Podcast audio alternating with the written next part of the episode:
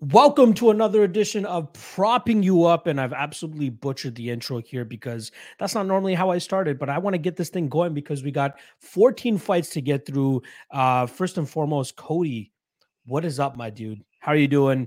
It's been a week. We got 14 fights for this London card. Uh, where are you at? what's what's going on?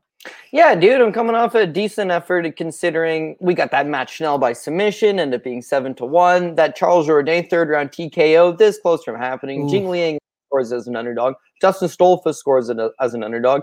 Uh, Emily Ducote shines the way I think she's going to, and stupid me, god damn Miesha Tate. And then Brian Ortega separates his shoulder. So uh, to breaks, Dems to bounces. Unfortunately, not always going to get it. Last week's card looked rough from a money line perspective. I didn't mind it from a prop perspective. Uh, this week's card, I like it from a money line perspective, being that yeah, some of the lines are blown up, but I like some of the core favorites, some of the, good you know core uh, group that we can put on parlays, as well as a lot of these props look nice and juicy as well. So happy to jump into things. Yeah, uh, I was very interested to see the fact that there was uh, over 10 guys that are minus 200 or higher, or I should say 10 fighters, considering Molly McCann is somehow a minus 400 this weekend. But uh, yeah, there's over 10 favorites that have a minus 200 price tag or higher. The last time that we had these many favorites at minus 200 or higher was UFC Austin and there's five underdogs that ended up uh, uh, pulling off the upset that night. Personally, I think it's going to be above four that pulls off pull off the upset uh, this weekend. So we'll see how that ends up panning out. Uh, but before we get into the breakdowns, let's quickly just go over a couple of the uh, Cloudbet props from this past week, as Cloudbet is definitely one of the big sponsors of the show. So we truly appreciate their support with the show. And one of the best things that they do in collaboration with the show is giving us some great props uh, you know out of the ordinary props that you don't normally see on your uh, usual uh, betting website so let's just bring it up here in terms of seeing how ufc long island did in terms of props so the first one that we had was the over under submission attempts for brian ortega didn't even get to get one up just because of all the the the, the shenanigans that happened. So the under two and a half cashes there at plus one seventeen. Brian Ortega takedowns. He managed to land one takedown there, Maybe if he had a little bit more time to work, he probably would have gotten more than two and a half. So the under two and a half cash is at plus 106. Uh, Ortega to win by decision, obviously, no at minus 391. Uh, number of women's fights to go to a decision. It ended up being two, as Lemos and uh, Waterson ended up uh, finishing. Only two of them ended up going to a decision, which was plus 120, which is still much better than had you uh, parlayed them to, together yourself on your own bookie. So uh, um, Cloudbet giving you different ways that you can approach some of these bets. Fight of the night ends up going to Matt Danger Schnell and Su Mudaerji. How could you not give it to them after that crazy second round? Plus 750 is the price tag on that to win that fight by uh for that fight to win fight of the night. And then lastly, fastest finish on the main card dubiously goes to Yair Rodriguez at plus 1500, snapping the arm of Brian Ortega. Would have been a good bet. yeah, exactly. Plus 1500, he gets him out of there. Um, not too bad of a look. All right, let's not waste any time, Cody. Let's just get right into the thick of things with the card here. We got 14 fights lined up for this early card. Remember, if you guys are on the North American side of things here, noon Eastern start time for the prelims, 9 a.m. Pacific time.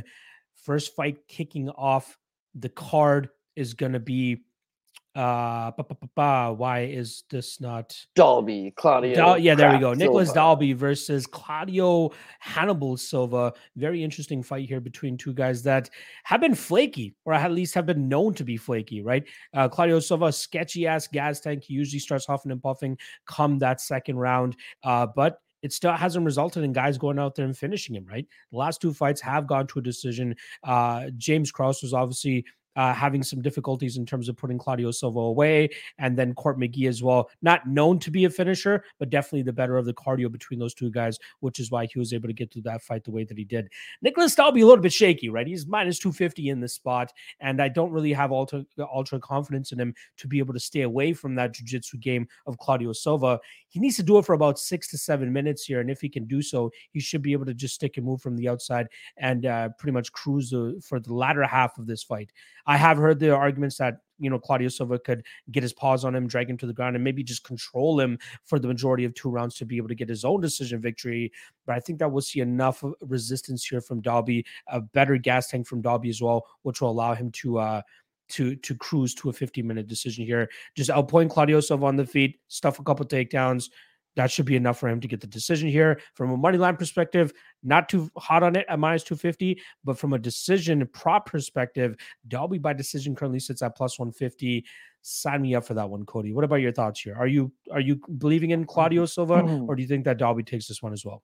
Yeah, I'm gonna agree as well. I'm just not a big Claudio Silva guy at all. I mean, he's a he's a generalist and that or not generalist, he's a specialist in that all he's got is his jiu-jitsu. But it's not as if his jiu-jitsu is world class, it's that he's fought some lower level guys and he's been able to catch some guys. The win over Leon Edwards, you can never take that away from the man. But outside of that, it's been really shaky, like you mentioned faded him hard his last two fights, was able to cash good tickets on both of them. I see no reason to, to divert from that. One thing about Dalby is that his chin doesn't seem to be particularly good. You see that he's been dropped by Darren Till, Zak Cummings, Peter Sobotta, Jesse Ronson. The latter one against Jesse Ronson, he gets dropped and then gets submitted. So I am a little bit worried that if Claudio Silva ended up on his back, maybe he would choke him out. But I think he's going to have to hurt him first to get him there. His wrestling's not good enough to take him down clean. His striking's not good enough to hurt him to get him in that position. Therefore, I just don't think he'll be able to use his jiu-jitsu. Same thing happened in the James Krause fight, much smaller fighter. Same thing happened in the, the Court McGee fight. Court McGee's never been submitted, right? So like once he gasses out trying, that's going to be all she wrote for him. So I, I, got I got to go with the train of thought that uh, he's going to tire out. And Nicolas Dalby's going to eventually break him down. You mentioned it as well. Nicolas Dalby's not just durable enough to outlast Claudio Silva, which pretty much everybody is. Is that he's actual uh, got good durability, but good third round pace. That fight with Darren Till, he lost the first two rounds, right? Separates his shoulder, puts a beating on him, got a 10-8 third round, got the draw. But even in recent performances, that Daniel Rodriguez fight two fights back, same thing, right? In the third round, he's probably losing. I had him losing, he ended up winning the fight, but third round, he, he doubles up his output. He throws 67 significant strikes, lands well over 30 of them. You know, starts to put a pace on Daniel Rodriguez and steals it late. So Dalby's not one to quit. He's generally in shape. He's strong enough to, I think, either avoid the takedowns or try to get back up and make him work for that early portion and then take over. So I got Dalby. I got Dalby by decision by virtue of Claudio Silva is one of these jiu-jitsu guys that'll just flop to his back and kill time. Like he's, he's durable enough to survive the 15 minutes. Dalby's got a minus P's and Q's, so I think he's going to fight with like you know not uh, not a, a, stupid pace, a measured pace. And if he does that, I think he cruises for a 15 minute decision on the scorecard. So yeah, Dalby by decision is the exact same thing I got for anybody that likes a little bit of chaos and things, Silva can actually get this fight to the ground and pull off a submission. You're looking at plus 600 for him to win by submission, which isn't that bad of a price tag considering what his chances are to actually winning this fight. All right. Go ahead. No, no. I mean, yeah, absolutely. He's got his last time he submitted somebody clean, right? Because Cole Williams, Cole Williams. That, that one should that one really should not count. But let's say it's Danny Roberts. You're looking at he armbarred Danny Roberts three years ago. It was in the that was third a round. tap as well. If you remember, it, it is the greasiest fight you have ever seen, dude. It's a classic Danny Roberts fight. It's a classic Claudio Silva fight, but it is greasy. And since then, it's just been like a steady decline. He's a lot older now, so yeah, all reasons to, to I think favor Dalby. There you guys go. All right, let's move on to the next fight here. We got a women's flyweight fight between Mandy Baum and Victoria Leonardo, and we got some immense uh, line movement on this fight throughout fight week. Uh, we had Mandy Baum originally open up as a minus 185 favorite. Today she sits at minus 120, plus 100 the return on Victoria Leonardo. Uh, originally, I was thinking that I was going to go with Mandy Baum, and I thought I was going to throw a bomb on her as well. But for some reason, I, I just got her mixed up with a different fighter. And once I started running the tape, I was like, this is probably not the way to go. We should probably just stay away from uh from Mandy Baum in the spot. And if anything, maybe take a shot on Victoria Leonardo. Now I get it. Leonardo, not the greatest fighter, but she does things a lot better in terms of a full mixed martial arts game than what Mandy Baum does. Baum, if I'm not mistaken, she had a big win on the TKO circuit before she eventually made it to the UFC. But like a lot of her game has mainly been just striking, uh, and, and, just trying to keep her opponents at distance. I think she's going to struggle there, honestly, because I think that Leonardo will make this grindy. I think she'll make it dirty. She'll be able to mix it up, drag this fight to the ground, just just make it a full overall MMA performance. And I think that's going to be enough for her to go out there and get that dub. Probably grinds this one out over uh, 15 minutes. Leonardo by decision currently sits at plus 180. I yeah, that that's where I'm leaning for this one. Mandy Baum, she has to keep this fight standing, use her output, use her range, and use her striking, and that should be enough to get her to uh to to win this fight. But I just don't think she'll be able to keep uh Victoria Leonardo at distance. I'm going Leonardo, Leonardo by decision. What about you, Cody? Did we lose Cody? I think we lost Cody. as soon as I tee it up to him, we, we ended up losing Cody. Uh, I just want to confirm because I obviously, if you guys remember, several weeks ago I had those internet issues that uh, forced me to be the one with the uh, the the issues. Please let me know that you guys are still watching me live and you guys are actually still seeing me. Um, and it was actually Cody, the one that ended up dropping out here.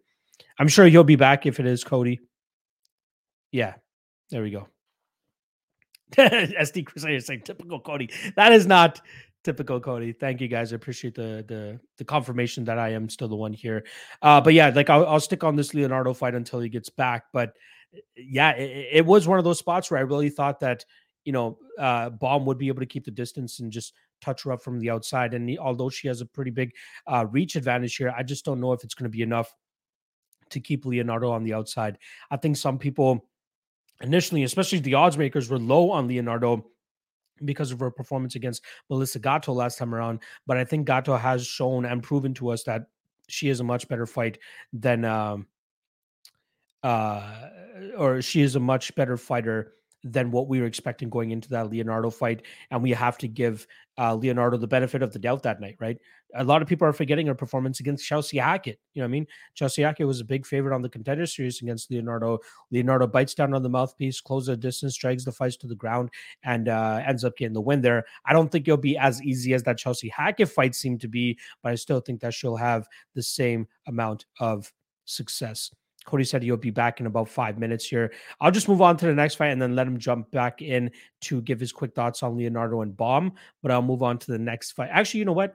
Rather than moving on, let's just see what the uh,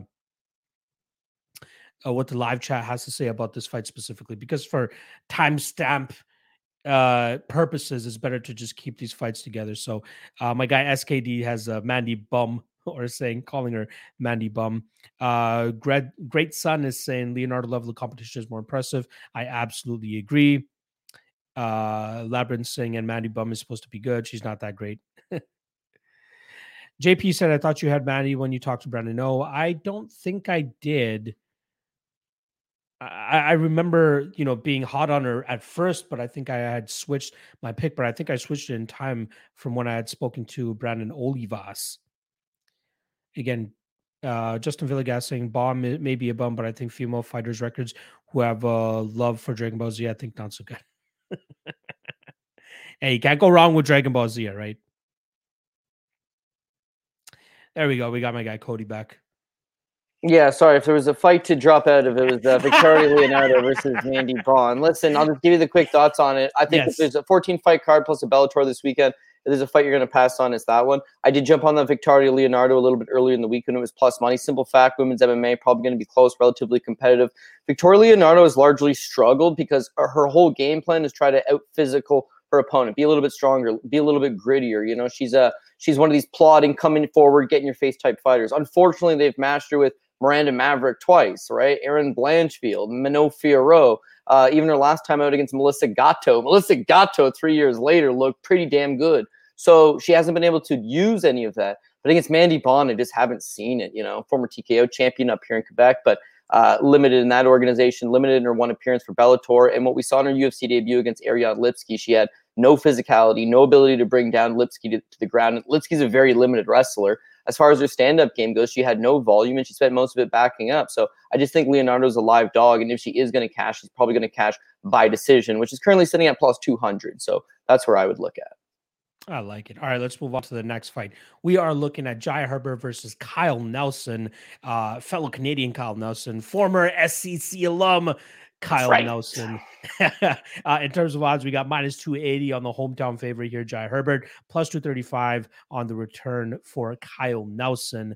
This fight seems pretty easy to break down, right? You got the technique and combinations of Jai Herbert, and then you got the power of Kyle Nelson add into the mix the glass chin of Jai Herbert. And Kyle Nelson is definitely one of those guys that has the power that can expose that glass chin, which is why I don't mind, you know, a little bit of a shot on Kyle Nelson to win by knockout, currently sitting around plus 500, plus 600, depending on where you're looking at it. But I do ultimately think that this is going to be one of those spots where Herbert just gets his punches together, stays away from the big bomb, and eventually gets Kyle Nelson out of there himself later in this fight. So I don't mind the alternate total here of under two and a half at minus 235, or even a parlay piece of the fight doesn't go to decision at minus 300. But I do think Herbert's going to come out with his hand raise minus 115 for him to win by TKO. Um, you know, I wish we were getting a plus money there, but I'd rather just take honestly the the under two and a half to cover a potential Kyle Nelson finish as well. So uh, official prediction will be Herbert Herbert by late finish. Uh, again, with me saying late as well. Uh, Herbert round three is currently sitting at plus one thousand, but I do think that uh, Herbert will get this done pretty much any way that he wants. Uh, Cody, before I pass it on over to you, there's a lot of people that I've been hearing that are saying that they believe that Kyle Nelson will have a distinct uh, grappling advantage here, wrestling advantage, and that's what he could probably expose in the game of Jai Herbert here. Me, I don't think as much as other people, but uh, I think the vast majority of his win condition lies with him finding that chin of Jai Herbert and putting him down. What do you think? Yeah, I have to agree. And I, I don't necessarily think he's some giant power puncher. I mean, when you look at his KO wins, he shows a win over Polo Reyes. So Polo Reyes was absolutely destroyed to bits and had no chin at that point. And, and he shows a knockout win over Khama Worthy, who's absolutely been destroyed to bits and just doesn't really have a chin to begin with. So uh, he, he does have knockout wins over a couple of notable names, but it's not as if he's gone out there and really broken down a guy that was tough and durable. In terms of him having a grappling advantage, it'd be really hard to tell anybody. Look somebody in the eyes with a straight face and tell them that a dude that got submitted by Matt Sayles is going to come in with a significant grappling advantage over any man, right? Couldn't do it. Couldn't do it. Not only that, Kyle Nelson's coming off a two year long absence, just got married last week, and for the first time in his career is moving up to 155 pounds. So what is his grappling advantage that he never used at 145 suddenly going to be apparent at 155 two years later? I just can't really get behind that train of thought. He's fallen more into a coaching role at the gym lately. I mean, he's helping a lot of fighters. You'll see him routinely in Diet and Belbita's corner. I mean, he's got other things outside of fighting. He's a strong, good old thick country boy that can still land on you. And Jai Herbert Shout has the history Huntsville. of yeah, shout out Huntsville, Ontario. I remember I like I go sled in the Muskoka areas, all that, all that like Huntsville, Hamilton, Beamsville, uh, Stoney Creek, uh, Grimsby, and you'd go to like these little like bars and pubs, and there'd be like stickers, like people would put up stickers, and people would put up posters. You'd be like, "I stand with the monster," and it was all about him. Like he's like actually quite popular in the sticks for sure. And listen, he's strong and he's physical and he's going to show up in good shape. And he could knock out Jai Herbert. But I'm looking more so at the fact that he's coming off the two year long layoff. He's moving up a weight class for the first time. He's not really known for much durability himself, uh, certainly not much of a gas tank. He had some early success against Carlos Diego Ferreira. Of course, that was completely uh, rendered null as soon as he gassed out, right? He did the exact same thing against Matt Sayles. And to a much lesser extent, he did the same thing against Billy Q. First round, he was competitive. Second round, he gassed out and took a beating. Third round, like 10 seconds into the round, he topples over because he's he's tired from that kind of pace. So I think Pace will eventually, you know, win out the day. Jai Herbert snaps him lopsided the head with a head kick the way he did to Ilia Topuria. He probably puts him away. If he drops him the same way he dropped Francisco Trinaldo with that right hand, he probably puts him away. Those guys are tough, durable, savvy veterans of the division. Well, one guy's a prospect, one guy's uh, a veteran, but a guy, both guys are established and durable. Jai Herbert didn't put them away, but in this spot, yeah, I think he snapped something off his head at some point and uh, is able to get the job done. You're also looking at the fact that he's dealing with a six inch reach advantage. So Jai Herbert's got a nasty long jab, right? And I think he likes to stay on the outside, operate from the outside. And it's going to be up to Kyle Nelson to bulldog forward and try to make something happen. MMA, punches chance, anything can happen. I totally understand that, but I would think logically the Jai Herbert by KO prop is uh, the best looking one here.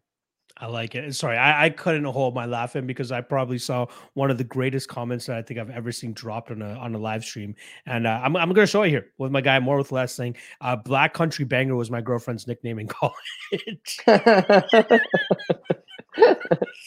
oh, there, there you go. Uh, she sounds like quite a gal. Yeah, I don't know what she's up to these days, but uh, but yeah, good times, great memories. Oh my god, that just slayed me. But uh, yeah, I'm glad we're on the same side here. Uh, you know, fading our fellow countryman Kyle Nelson. It's unfortunate. It would be great to see a Canadian get his hand raised inside the cage. Unfortunately, I think he's outgunned in the spot. Not to mention having to make that trip across the pond and take on a, a you know a hometown guy in Jai Herbert. Just not a good look to begin with. All right. Let us move on to the next fight. Talk about another countryman, uh, you know, with a big price tag on him. And we got Muhammad Mokaev making his second trip to the octagon, taking on LFA or former LFA flyweight champion Charles Johnson. Minus 460 on Mokaev, plus 370 to return on Charles Johnson.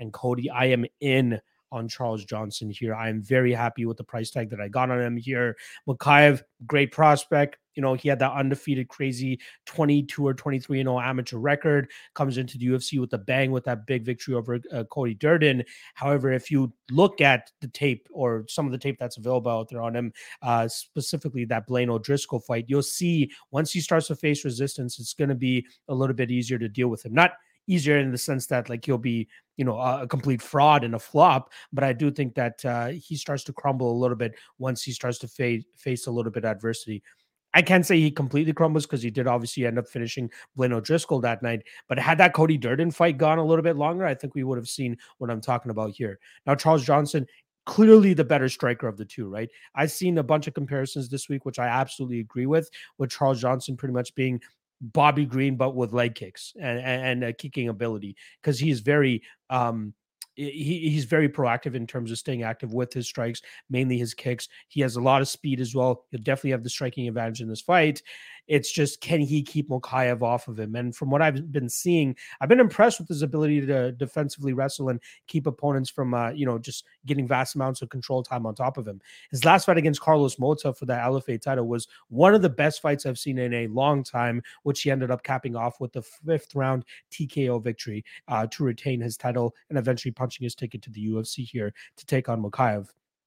I, you know, Mokaev could absolutely win this fight, but should he be winning it at a minus 460 clip? I think that's just crazy. I, I, think that's a little bit wild. He might have some early success here, but I think the longer that this fight goes, Charles will likely have more success in terms of nullifying that grappling advantage that Mokaev will have. And then from there, he should be able to put his punches together, land the more damage. And if the the London judges aren't really smoking too much, whatever you know devil's lettuce out there uh they should see that the more damaging blows will likely be coming from the underdog here charles johnson. So i like charles. The other spot that i actually like that i think is being overlooked is the over two and a half which is at even money I see this being a competitive fight that goes the full 15 minutes. I don't think that this is just a walkover spot for uh. So even if you don't like my Charles Johnson pick, I think you should uh, definitely look into that over two and a half where Mokaev could potentially win by decision by out grappling Johnson, or Johnson just outstrikes Mokaev on his way to a decision victory as well. So uh, just by connecting the dots your Johnson by decision is likely what my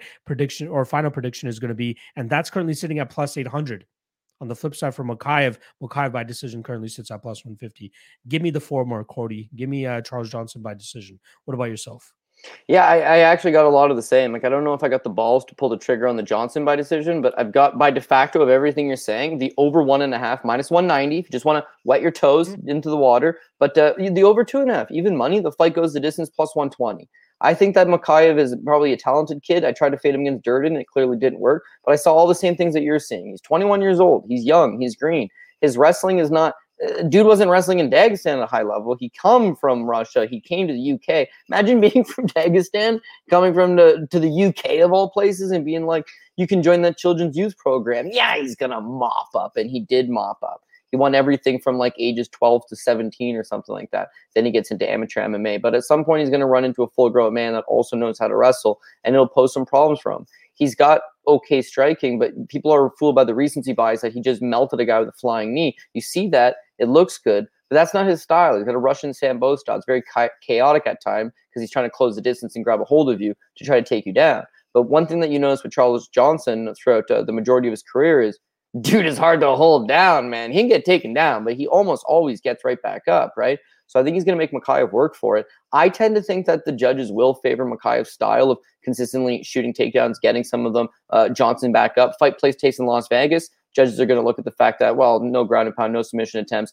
just some takedowns and some cage control. Maybe they give it for Charles Johnson. In the UK, they tend to go with the hometown guy. Now, he is from Russia, and I guess people are mad at Russians right now, but it's not going to matter. He's actually like a hometown guy. He's been there for a long time. The fans just love him. And he's like inner circle with Paddy and, and, and Meatball Molly McCann. They're all featured on the card. There's a clear narrative here for them. Remember the last time that the UFC went to the UK?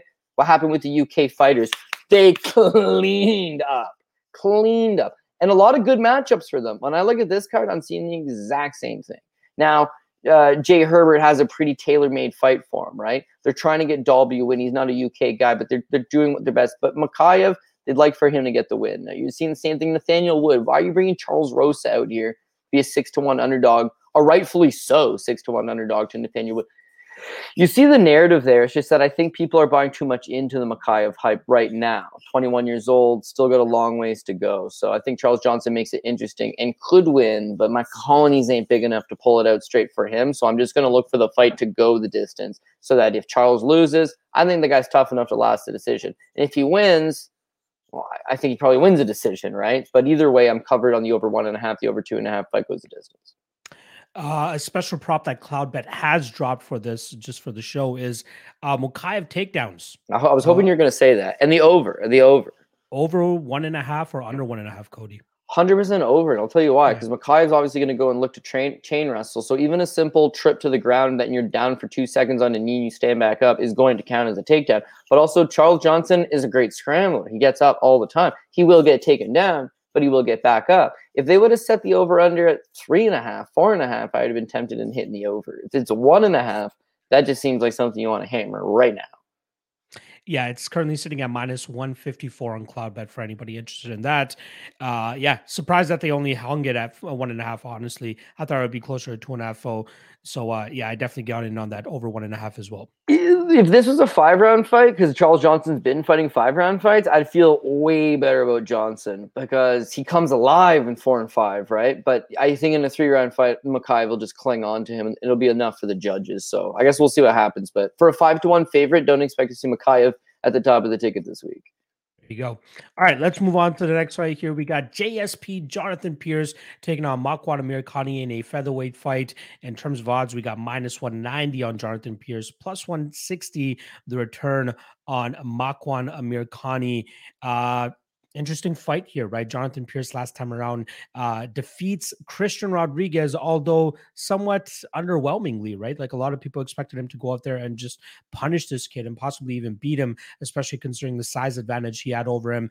Uh, if you guys remember, Christian Rodriguez took the fight on short notice, up a weight class, but ended up coming up short in that fight. Jonathan Pearce looked to, you know, not struggle per se in that fight, but it did look like uh, you know, a look a little shady at times for him that night. Uh, as it he did look to start to gas a little bit later there, but I think a lot of that had to do with the resistance that he was facing in this Christian Rodriguez kid, who I have high hopes for. Right, he's finally aligned himself with fight ready down there in Arizona. When he comes back and fights at his natural weight class, I think he has a pretty high future or or, or a high ceiling, I should say. So I'm not going to take too much away from Jonathan Pearce from that fight.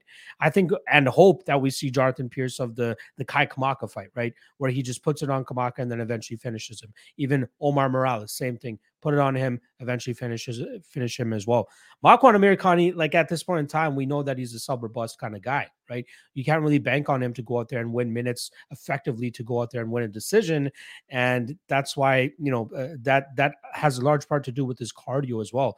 The guy does start to slow down later in fights, and I think that if Pearce has his cardio in check as he normally should, he should be fine to go the full 15 minutes here, staying away from that D'Arce Anaconda series that Makwan likes to to pull off, just as he did in his last fight against Mike Grundy in front of Mike Grundy's dying father, which is probably the the worst that was the worst thing that could happen to Mike Grundy that night. But uh, still, still, uh, I am on the JSP side here. I don't mind the chalk on him. I think he's the overall better fighter, better striker, better rest. Maybe not better wrestler on paper, but I think overall MMA grappling, I think he has the advantage here.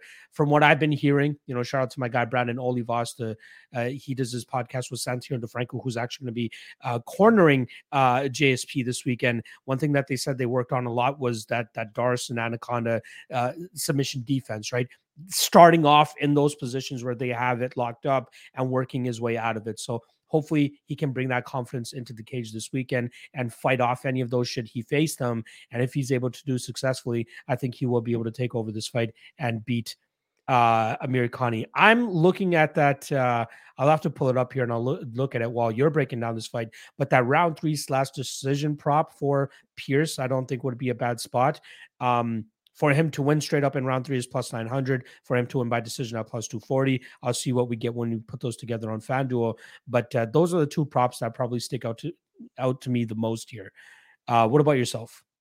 Yeah, honestly, dog's going to come through here and there, so you got to take a couple flyers, and I think I'm going to take a small flyer here on a Makwan Amirkhani, specifically by submission at plus 300. You touched on a lot of it and why you didn't think it was going to happen in JSP, but all those same points are why I think it is going to happen in JSP. Not looking at a Makwan Amirkhani that simply just has an anaconda choke in his last win. He's got three anaconda chokes in his UFC career. It's his move. He loves snapping up the neck. He's able to get you in a front head block position, you're in a lot of trouble, especially early. Yeah, the first three to five minutes. Jonathan Pearce's problem is that he seems to be a bit of a slow starter at times, right? I mean, Joe, Joe Lauzon got a quick jump on him. You've seen guys be able to get a quick jump on him, and then he slowly builds down and he breaks him down. If you get a quick jump on him and you grab a hold of your, his neck, you're going to be in trouble. Now that Christian Rodriguez fight, Christian Rodriguez, yes, he's taking the fight on short notice. He's moving up a weight class. Uh, Jonathan Pearce is a minus 400 favorite over him. It wasn't the fact that his notoriously great gas tank let him down. He almost got knocked out at the end of the second. He was completely gassed in the third and almost got knocked out. So gas tank didn't look good in that last fight. His striking defense, it's not very good. Now, Makwan's not a striker, but I'm saying he's not some great striker himself that he's just going to be able to rely on a, a 15 minute striking game plan to beat Makwan Amirkhani. But beyond that, the most concerning thing is, is when he took down Christian Rodriguez in the first round, he shot his head far to the outside in a sloppy double leg and put himself right into a guillotine choke. Now, Christian Rodriguez latches onto the thing and damn near puts him out. In fact, Christian Rodriguez was credited with three submission attempts in that fight. Now, you were able to pop your head free against some kid taking the fight on a week's notice, moving up a weight class, who, by the way, was at a Roufusport at the time. Fair. Maybe you're going to get out of those spots. Against Makwan Amirkhani, especially where he's fresh, not going to happen. Now, how did Mike Grundy get submitted? Not because Makwan Amirkhani had to take him down, because Grundy shot the takedown. So I think that's what's going to happen here. Pearce has a an uncomfortableness to him standing. He'll stand for a little bit, but eventually he's just going to shoot a double leg. When he shoots a double leg, he's going to stick his head into the choke. I think Mac Makwan Amirkhani is just going to lock it up and submit him.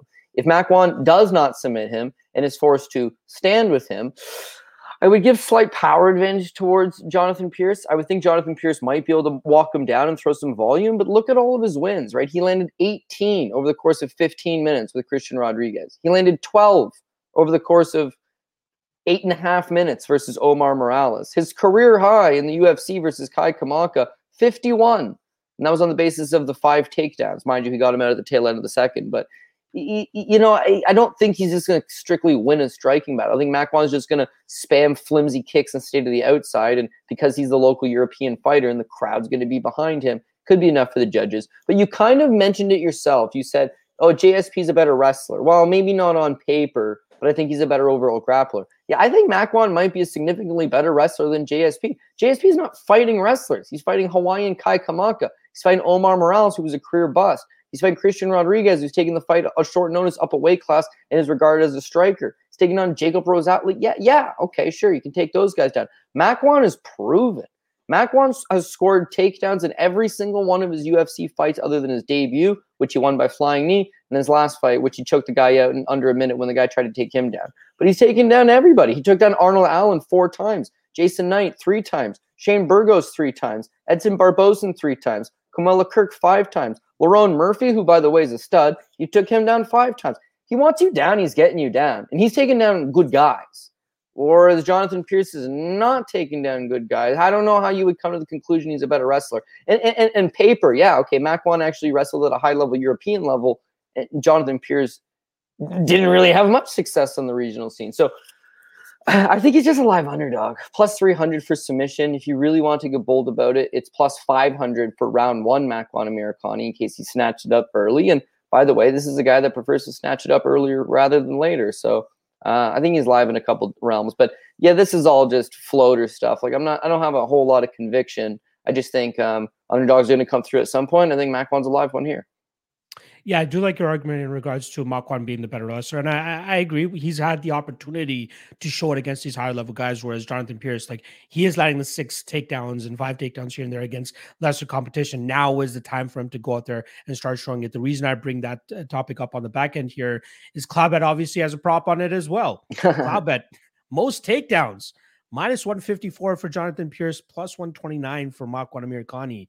You going with the underdog here with that as well? Yeah, Makwan Amirkhani. I, I don't think Jonathan Pearce can take Makwan Amirkhani down. I think they, I think if it was a stand-up battle, maybe he could outstrike him. Makwan's not a great striker, but as I alluded, or as I you try to highlight, not like Jonathan Pearce is much of a good striker himself, and he certainly doesn't have much volume.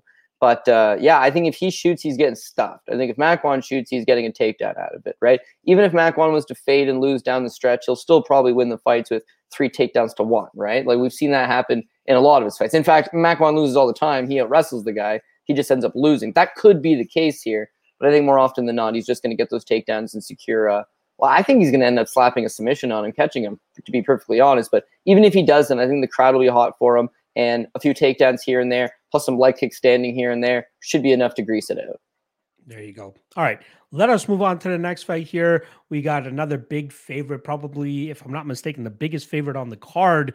We got Nathaniel Wood coming in at minus 580, taking on Charles Rosa, uh, who's coming in at plus 440. Tough run for Charles Rosa over his last couple fights. Obviously, uh, in his last uh, four fights, he's one in three right now. Uh, picked up that split decision victory over Justin Jaynes. Uh, you know, should not have been that close, but somehow manages to make it close. Had me sweating that Charles Rosa ticket that night because I'll pretty much bet anybody against Justin Jaynes uh, when he was still in the UFC. But like we said, uh, a little bit of a rough run over his last couple fights.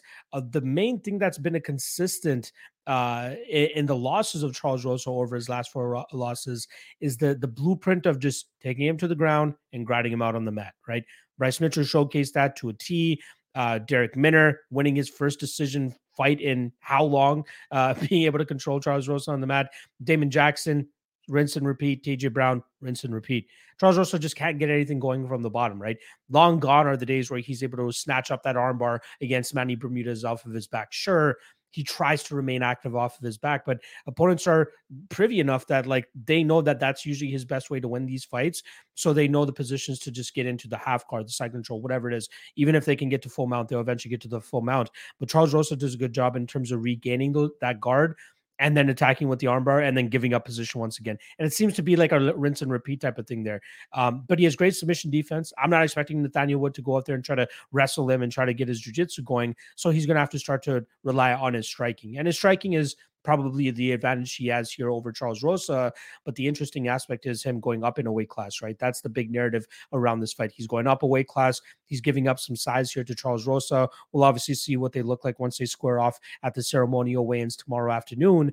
But I think that's a big part of this fight that a lot of people are overlooking. They just see Nathaniel Wood. They know he's always the big favorite. They know more often than not that he comes through, whereas Charles Rosa has just been on hard times, and the public perception of Charles Rosa is just not the greatest. So they're just like blindly hammering Nathaniel Wood in the spot. Rosa could make this close if this turns out to be a kickboxing match, right? I always say this whenever I break down Charles Rosa fights. Whenever he's in that southpaw position, likes to use his karate Wonder Boy style. When he's in that orthodox position or stance, I should say, he likes to uh, use his more boxing heavy approach and use his hands there. Nathaniel Woods, you know, one thing that he always relied on at that lower weight class is that range and that length that he brings to the table. I don't know if he's going to have that here against Charles Rosa and how that may impact him here, especially if Charles Rosa wants to get his grappling going, right? What if he's the one that goes out there and tries to land takedowns and just try to make this uh, a gritty fight, a grindy fight? Things could get a little bit shaky. So I, I, still do come out on the Nathaniel Wood side. I am just not super high on it here at minus 580, minus 600. Uh, I like this fight to go to decision, which is currently sitting around minus 190. Uh, and I do end up leaning on the side of Wood by decision, but minus 165. Count me out, Cody. I want nothing to do with this fight other than the fight to go to decision. What are your thoughts here? Yeah, I think Nathaniel would likely by decision, same things. But yeah, I, I, listen. I think this is an easy fight for him. I think Charles Rosa is on the last fight of his deal. He's currently one and four in his last five fights. He had never lost back to back fights in the UFC. Like he had one of those win loss streaks, but unfortunately that ended in his last time. His last one. He's 35 years old now. They're sending him to the other side of the pond to fight the 28 year old, you know, bright prospect. Like writing's kind of on the wall for him, but it's 100% the takedown defense. Dude can't stuff anything. As far as his stand up goes, like you're saying, he has that classic uh, karate style and, you know, he'll throw kicks and he's actually got a decent left hand. I remember Charles McCarthy was really big on his boxing back in the day. Chainsaw Charlie showed out. But uh, he's not able to put it together anymore, man. Like eh, the Justin Jaynes fight, he got dropped. And I mean dropped hard by Justin yeah. Jaynes. I mean, I was sweating it hard because I had a bunch of money on Charles Rosa, but also nobody bet on Justin Jaynes other than Justin Jaynes himself. Oh man, that was a tough way to lose 25,000 and your job. But outside of that win, yeah, he's not showing anything. Darrick Minner took him down three times, had like 14 minutes of top control. He couldn't do nothing. Minner's non-decision guy, by the way. Damon Jackson, five take tests. TJ Brown, five take tests. Everybody's getting them. He's not able to submit them off his back. It is what it is. It's an easy get out of jail free card. And I think if you're Nathaniel Wood, Nathaniel Woods, all of his wins are when he incorporates his wrestling. He took Andre Ewell down twice and spent eight and a half minutes on top of him, beating him up before he rear naked choked him. Jose Quinones, he took him down twice. John Dodson, he took John Dodson down once. Impressive. Had two minutes of top control. John Castellaneta, he took him down. And then that last fight versus Casey Kenney was the first fight in his last four. He wasn't able to complete a takedown well, that's something Zach greasy for him, right? So uh, it was a close fight. He may have won it. He pushed Casey Kenney to his limits. His striking looked way better. His boxing combinations are good. Defensively, he's trying to be a little more um, responsible. But uh, yeah, a couple takedowns from Casey Kenney shucked him, right? Now you're coming into this fight. It's like I've won the vast majority of my fights using my wrestling, using my grappling. I can strike, but taking on a, such a guy that's one dimensional like Charles Rose, like, why would you not take the easy path? Why would you not just take the guy down? I'm sure he'll stand up for a little bit, but at some point he's going to have to realize, yeah, I'd rather take this fight to the ground. And in 2022, submitting guys off your back very difficult. You would have to be a goddamn wizard, or you have to be taking on Su Mudaerji, who doesn't know how to defend a triangle choke. It has to be something like that, or it's probably not going to stick. Charles Rosa's grappling is not good enough to submit Nathaniel Wood off his back. I don't believe, as it wasn't good enough to beat, you know, any of his last number of opponents, right? He defeated Manny Bermudez, the only guy with a submission off his back, and Manny Bermudez come in five pounds overweight and got cut right afterwards. So I mean, it's just things you need to take with a grain of salt at times. I think he gets grounded. I think he gets pounded. I, I think it likely is a decision, and the prop that I'm going to attack here is, in fact, that Nathaniel Wood by decision or the fight goes the distance. But low key, I think Nathaniel Wood could also take out Charles Rosa. Charles Rosa hasn't taken on a whole lot of power punchers, but he got very badly hurt by Justin Jaynes. Of course, he does show the knockout loss to uh, Shane Burgos once upon a time in the third round. But it's been a lot of like Manny Bermudez is one dimensional wrestler, right? Bryce Mitchell is a, is a power wrestler, grappler, right?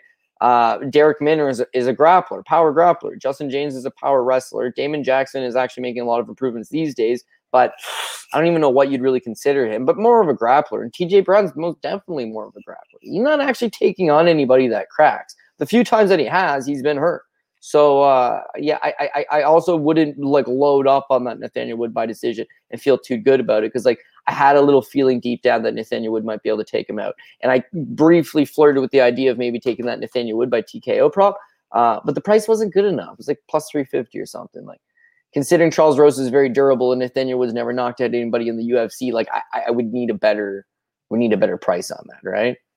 Yeah, exactly, for sure. That, that that's uh, honestly the first that I've heard of uh, a take of uh, Nathaniel Wood possibly finishing Charles Rosa. That's one thing that we usually, you know, give credit to Charles Rosa for is his durability and ability to make it uh, to to the judges' scorecards. But against grapplers. We'll he's got good grappling grapplers. defense, right? He's got great submission. De- he's never been submitted, right? So that's something part of his game. But even Justin Jaynes rocks. So this is the stupidest thing I've ever seen. He rocks him and then goes to the ground and tries to arm triangle. It's like, no, I was so never happy. been submitted, man. What are you doing? yeah, I was and, so uh, happy that he decided yeah. to do that, considering the money I had on him. But is what it is. I All had right. Ro- I had Rosa yeah. too, but I mean, it's always one of these things. I think back for these poor guys. Like you know, you're you're in the moment. You've got cash riding on you. He's the underdog. Would have been a huge payday. Plus, you probably would have re-signed a new UFC deal.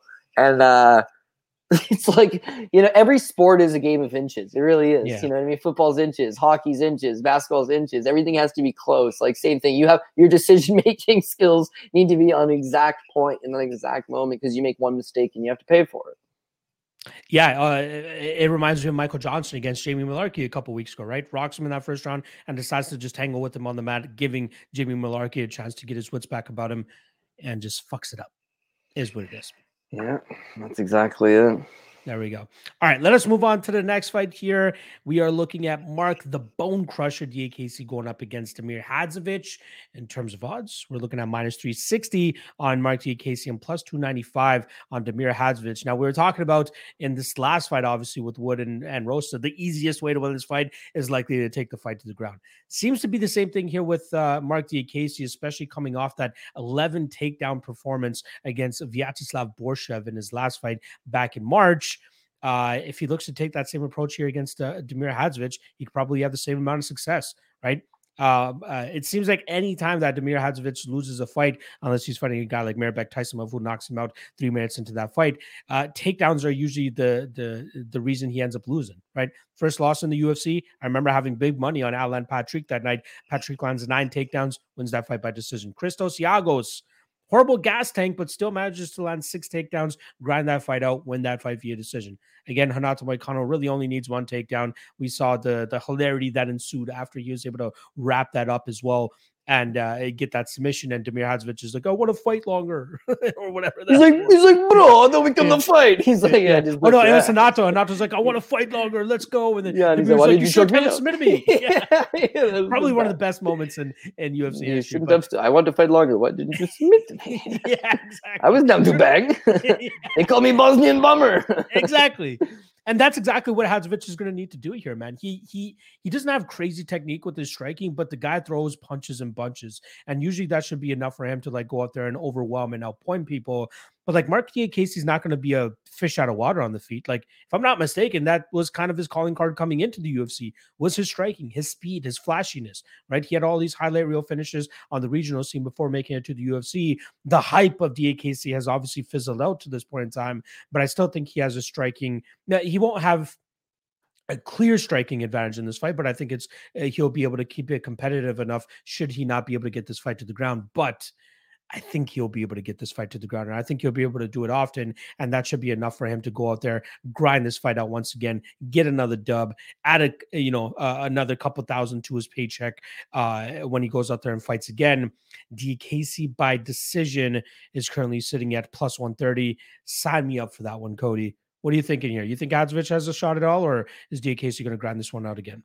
Uh, yeah, yeah. Well, again, but Diakiese, he could definitely take the path of, of least resistance and go for the wrestling. That would be the way to do it. My only concern is that the last time he fought, right, and that's what he did, is that he was going to probably get cut if he didn't get the win there. He's on a bad run. He's lost three in a row. He makes some decent money. Sorry, he had lost two in a row. If he loses here, you know, his prospects are not looking good. So, so he went out there and he took down Vladislav Borshchev because why would I stand in front of this guy? The guy loves to bang. He's got big kickboxing. He's got big power. Uh, why would you stand in front of him? So you go with the 11 takedowns. If he comes out here in front of a live crowd in the UK and gets excited and says, "Oh, you know what? I wrestled my last time out. This time I want to stand. This time I want to strike." Yeah, things not going to go good for him. Well, they probably still will. I still think he beats Damir Hadzovic in a striking battle. It's that why why allow the guy to have that puncher's chance? Why allow that guy to do this and that? He just make it a little bit tighter for him. But honestly, for my money's worth, he's got a nice low calf kick. He's got a nice jab. He's got fast strikes. He could be okay striking. Mix mix in the takedowns. He's going to be money. Demir Hadzovic, he's limited as he is, but a couple things are not going to go well for him. First and foremost, if you're going to come into a fight with a puncher's chance, you got to hope your opponent potentially is a little bit chinny. Uh, Mark Diakiese might be a few things. Chinny ain't one of them. This guy can take a hell of a punch on him. He's very durable. So the the fact that he might slip up and need a shot here and there, yeah, I'm not overly concerned about it. The other thing with Damir Hadzovic is yes, he's got the reputation as a big power guy. He's physically shredded. The name's the Bosnian Bomber, but he's not actually the biggest KO guy, really. I mean, he's got a second round TKO over Polo Reyes. Not very impressive considering Polo Reyes is not very durable, and it took him almost two full rounds to do so. The other win by KO inside the UFC is against Marcin Held, where he loses the first two rounds by getting taken down. And in the third, Marcin Held, ding, ding, ding. Third round starts. He tries an Imanari roll, right into a motherfucking knee to the face. Like, like, dog. And I had him bet, of course. Dog, what are you doing? What are you doing? KOs himself. So Hadzovic's KOs are a little bit take with a grain of salt worthy. Um, the other guys have largely been able to stand up to his punches. But the last thing I want to mention, which is to me the money in the back, Casey wins this thing no problem, is uh, the Yancy Medeiros fight, Demir's last fight. First round, damn, Damir's striking. You know, we know the guy can strike, and Yancy's taking a little bit long to get going. First round, Demir Hadzovic. The second round, geez, it's close. Demir Hadzovic's having moments still. This is close. I, I think I'm inclined to score the second round for Demir Hadzovic. In the third round, Yancy Medeiros must realize, like, shit, I might be down here. Shoots first takedown, easy money, takes him down, starts beating on him. Demir gets up. Yancy Medeiros, second takedown, easy money. He went two for two for takedowns, right? Shot two, got both of them easy, both of them in the third round. He wins the third round on all three judges' scorecards. Unfortunately, he lost the first two rounds on all three judges' scorecards with the striking. He, he didn't shoot quick enough. He should have tried to wrestle earlier. That was to his detriment. But even Yancy Medeiros went two for two on takedowns and got them over Damir.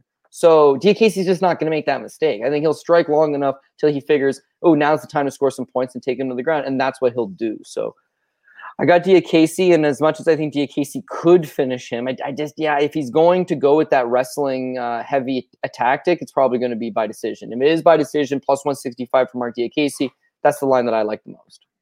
I love it. I love when we line up on a spot like this. Again, it, he's a minus 300 plus favorite, but still, like, it, seems to be a decent spot. All right. Let us move on to the next fight here. We got another lightweight fight. We got Ludovic Klein going up against Mason Jones.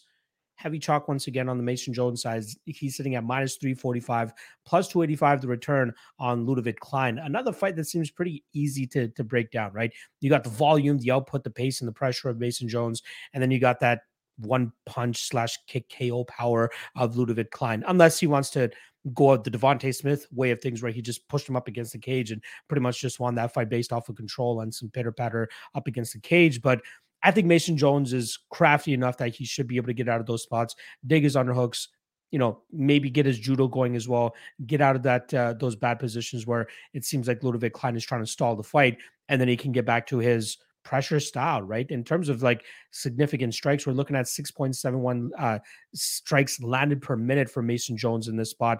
On the flip side, 3.58 for Ludovic Klein, which further proves the, you know, not a output style from Klein's right from Klein's side. He doesn't really throw, you know, a jab often, right? It's more so just power, power, power, power. He's trying to get that that uh the timing down he's trying to get the accuracy down and that's where he's able to get those big knockouts and those big wins.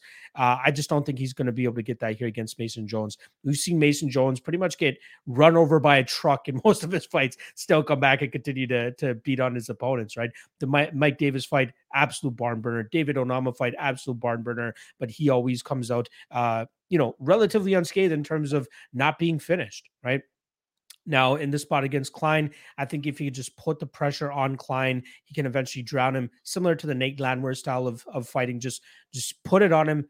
Don't don't you know let up. Don't don't relent. Sorry, I can't get that word out for some reason. Don't relent and uh, eventually finish him later on in this fight. So a couple of spots I do like here. Fight doesn't go to decision minus 180, under two and a half minus 130. Uh, Jones inside the distance uh, plus 110, and even more specific, Jones by sub at plus 800. I think all of those are great lines. Obviously, on the flip side for Ludovic Klein, if you like him, gotta believe the vast majority of his win condition here is for him to win by knockout. That number is currently at plus 600. Give me Jones. Give me Jones inside the distance. Maybe even give me some Jones round three. Let me quickly get what that number is. Uh, Jones round three plus 900. I don't mind any of those spots for the Jones side here. I would definitely be sprinkling that sub prop though, because I do like that one. What are your thoughts here? Am I giving too much uh, credit to Jones, or you think Klein can uh, pull off the upset? No, listen, as cappers, the only thing we can do is go by what we see. And what you see from Mason Jones is he's relentless. He comes forward. He's a pressure guy. He's got volume. He's got excellent takedown defense. Uh, judo black belt, as you mentioned. And he's full time at Team Alpha Male now. He's 26 years old, 25 years old. He's only going to continuously getting better. I think the kid's an absolute stud, right? Ludovic Klein doesn't fight particularly well off his back foot. You can argue he won the Mike Trizano fight, but at the same time, his low spots of that fight was when he was moving backwards. He got backed up the entire time by Trizano. Nate Landwehr did the exact same thing. Ruthless aggressiveness. Just come forward, aggression, aggression, aggression. Back this guy up. Eventually, you break him down. Hard to believe that Mason Jones wouldn't exactly do the exact same thing. I mean, he's going to be and not in front of a hometown crowd, but I mean, close enough. It's like close enough to a hometown fight for him. He's going to have the crowd's energy. He's going to be coming forward. He's going to be looking to scrap. And uh, I did see this a few times. People were like, listen, the guy's durable, but he's very hittable. And what's going to happen when he eats a kick in the face by Ludovic Klein? That's what makes Klein live underdog. And I'm looking at Klein by KO and this and that.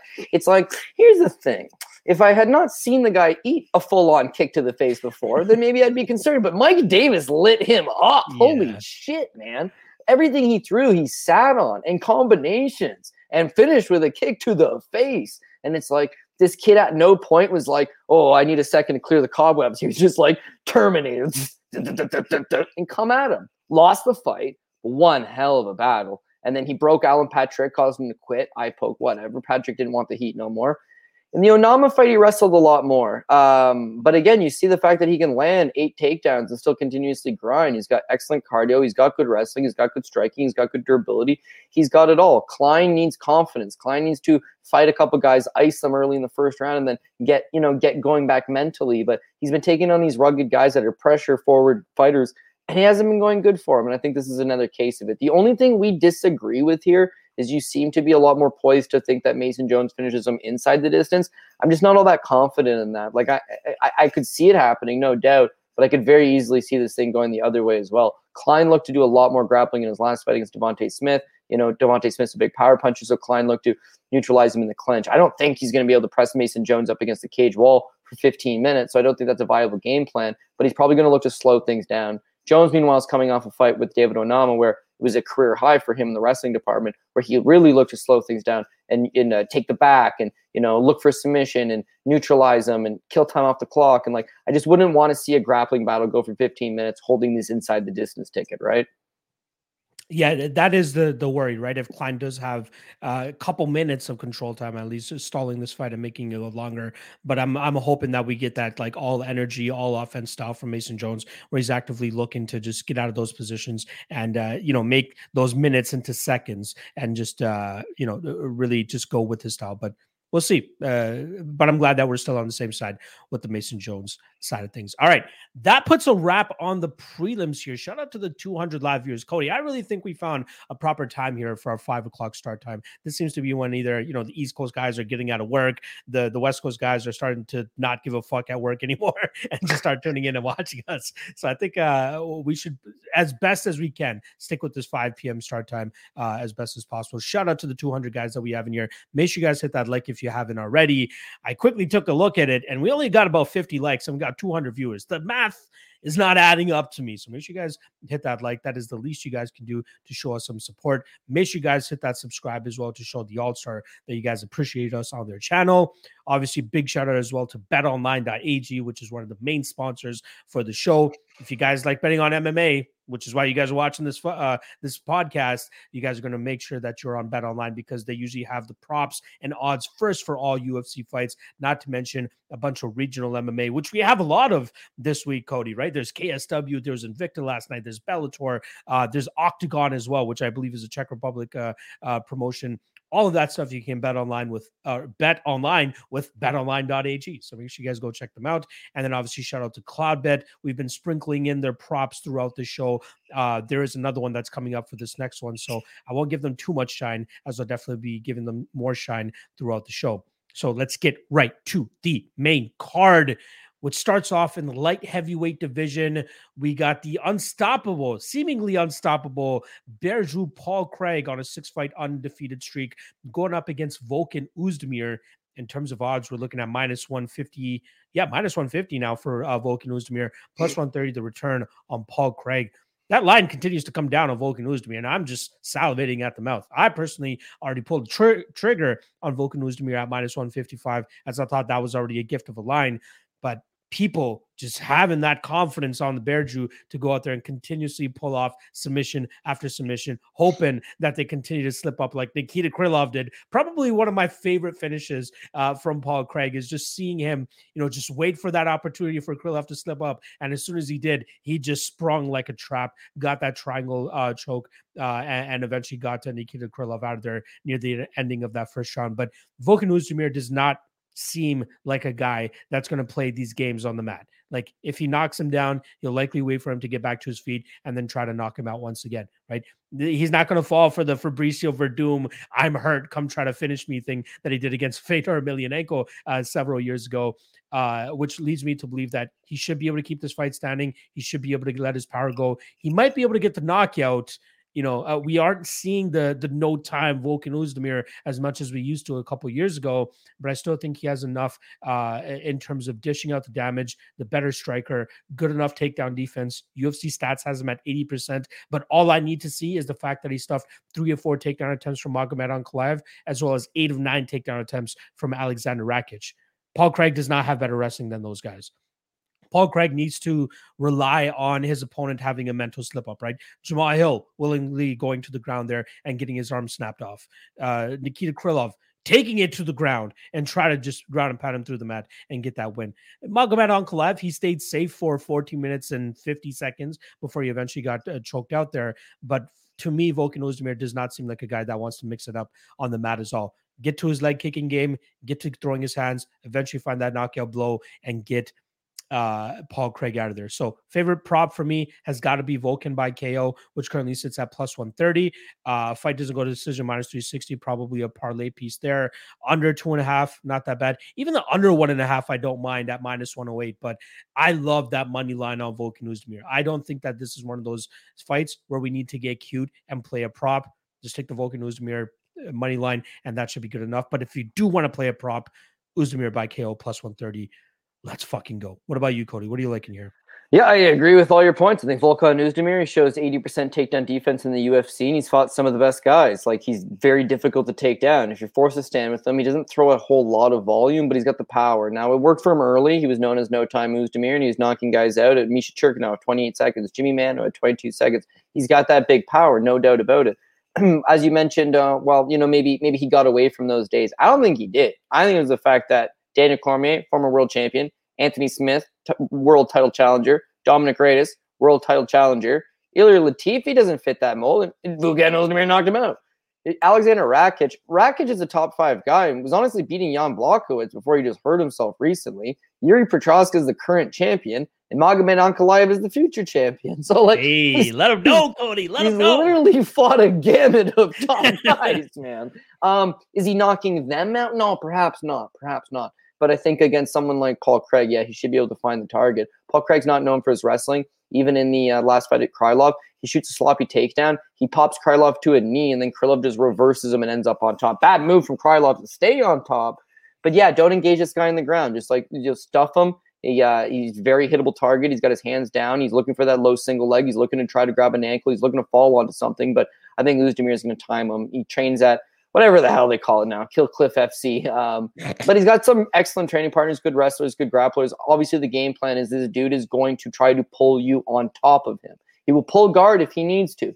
This is what you need to do to stay out of harm's way. This is what you need to do to neutralize the positions. And this is what you need to do to just get back up. When you do get back up, I think he'll land that shot. So Volkan Ozdemir, of course, the money line looks good to me too, man. But also the KO prop, I think we're both agreeing with that. And furthermore, is is BearJew Paul Craig gonna gonna run around and topple over for five whole minutes, or do you think maybe Volkan gets him out early in the first? And if he does go out there and get him in the first, you're looking at Volkan Ozdemir around one at plus two fifty, which wasn't a terrible price tag to me because the guy's got big power. He's knocked out better guys than this earlier, uh, all in the first round. Sorry, and with Paul Craig, I mean, I think durability is a bit of an issue. You've seen him get hurt. You've seen him come back from getting hurt.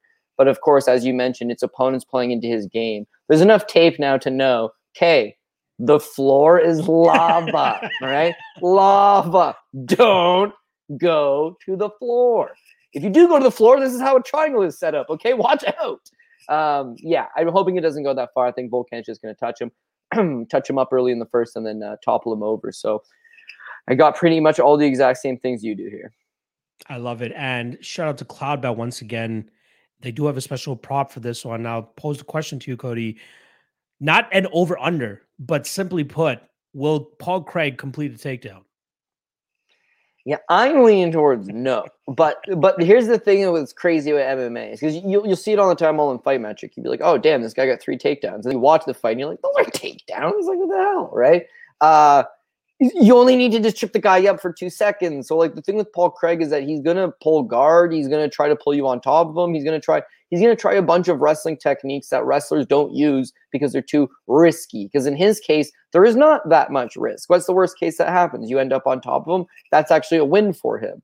So he's gonna just go out there and throw himself around and he's strong. He might be able to trip down Volkan for a second, but I just think maybe he gets a takedown. Maybe he's able to trip him up momentarily and hit it over one and a half takedowns. But uh, yeah, I don't think there's going to be top control provided with those takedowns. Here's another thing worth noting: all of his best moments are not him on top; it's him on his yeah. back. Right? So, like, what if he does get a takedown? I don't know. I'm more worried about Volkan getting him down. Is what I'm more worried about.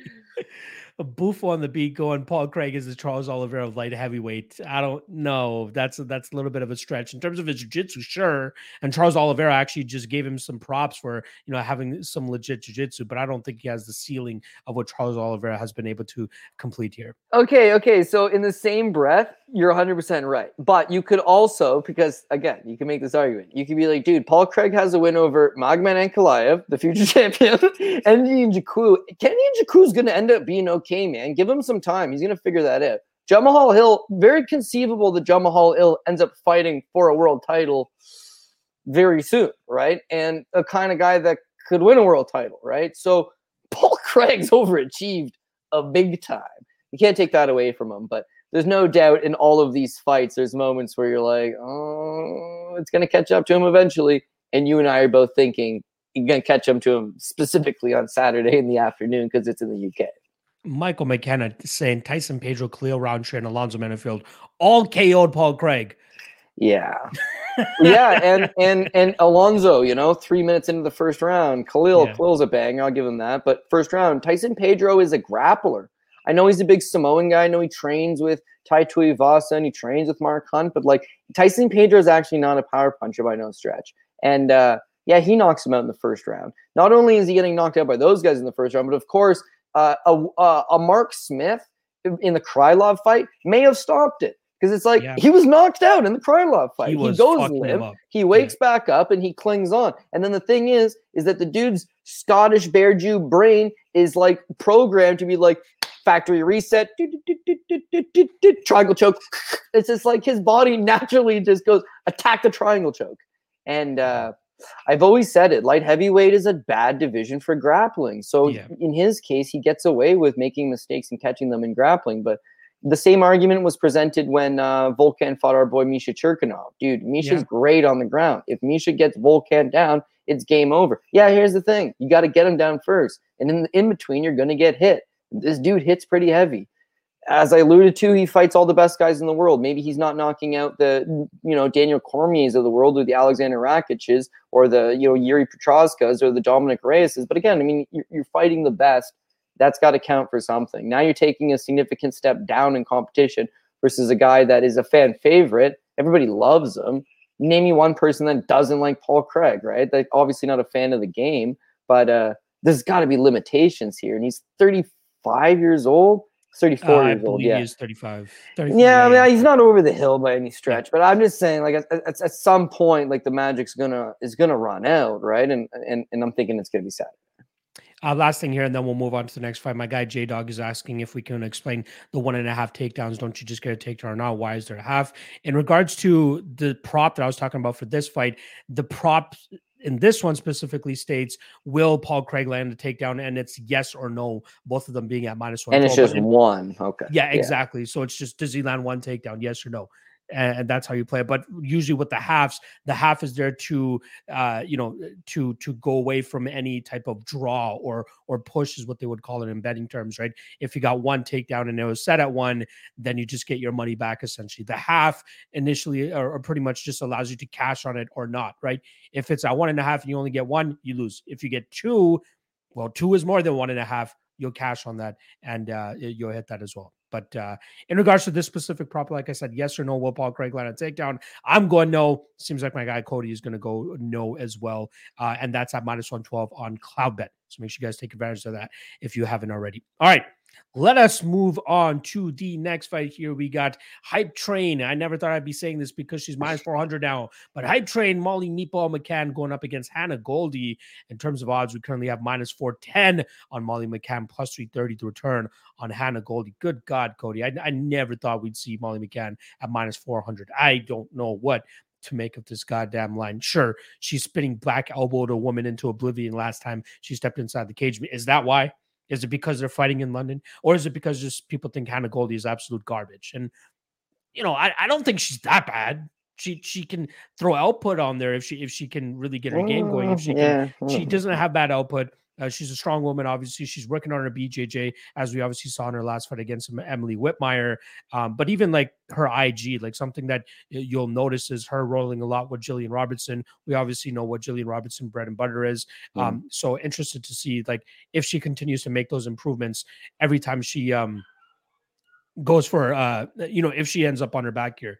Now molly mccann for some reason a lot of people expect her to be this like d1 wrestler especially when she went up against Taila Santos and ended up being the favorite that night uh because she went out there and wrestle fucked diana belbita into the ground the fight before that. But we know belbita doesn't really have a great takedown game right? Like that's what molly mccann can exploit. It actually ended up being the complete opposite as Molly McCann was the one getting ranked all in her next couple fights after that one. She gets taken down five times by Taila Santos, seven times by Lara Procopio. She does manage to land takedowns against uh, Ji Yeon Kim and Leo- Luana Carolina, but those are fights where she can get away with it. She might be able to get Hannah Goldy down, but like, is she going to want to be able to mix it up on the ground and and possibly deal with that? Again, maybe a, a newfound love for BJJ from Hannah Goldy off of her back. That is absolutely a potential to, to happen. But I'm not convinced that Molly McCann is going to get extraordinary amount of control time on the mat if she does look to get this fight to the ground and control her there. I think Goldy will keep this competitive in terms of numbers at least, but when it really comes down to it, like she has the cards or, or the deck stack, stacked against her here, right? She she's fighting in London the, the crowd is going to go crazy anytime uh, Molly McCann even tickles uh, Hannah Goldy in the spot.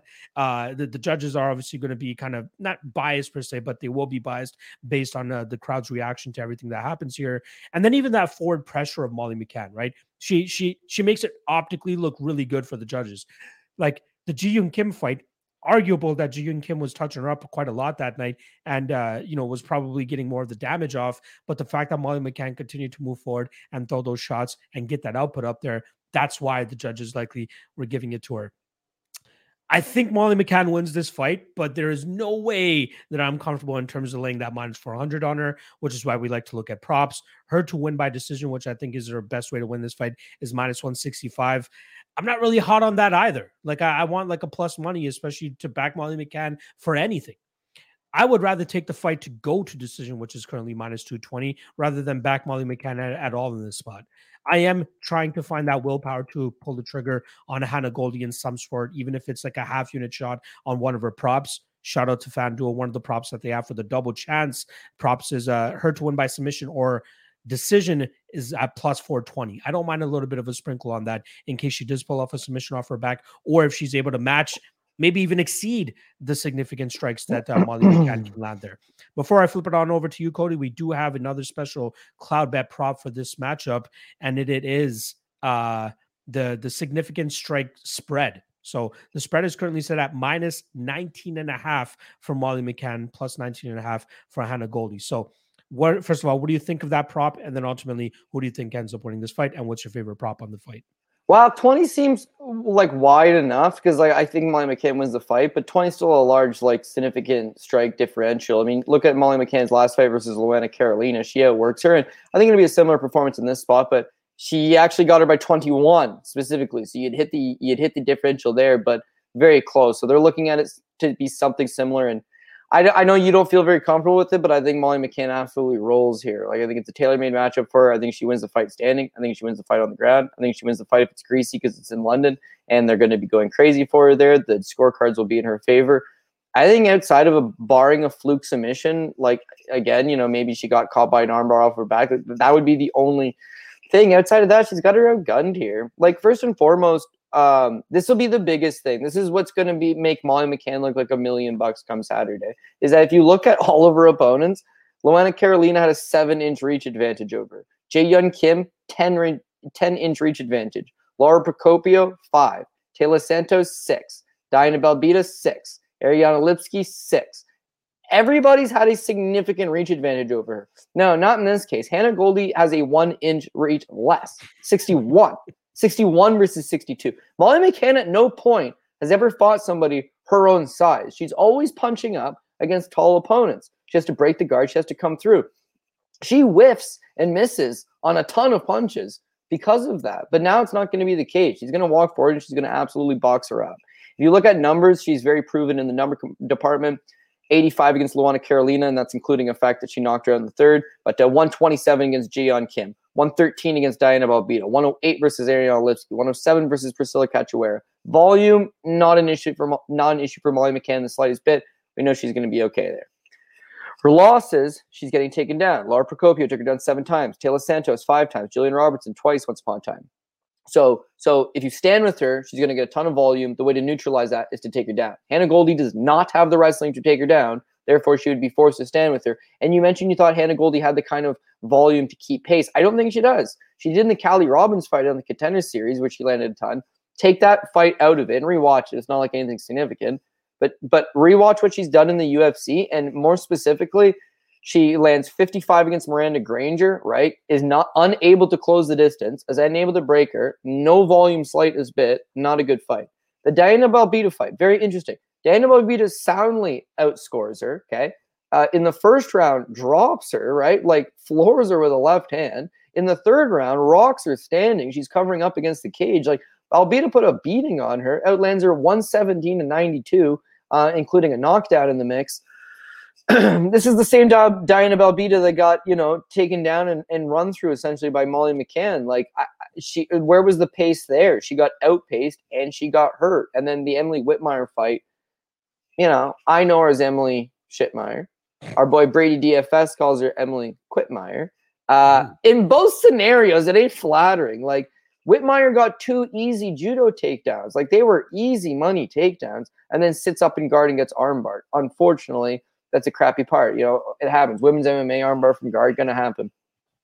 I believe Whitmire no longer with the promotion for a clear reason, right? I think when you look at Molly McCann, she keeps the fight standing. She's going to box her up. She's going to be putting up the volume. She's going to be coming forward. She's not getting clipped by anything. She's not getting knocked out by Hannah Goldy.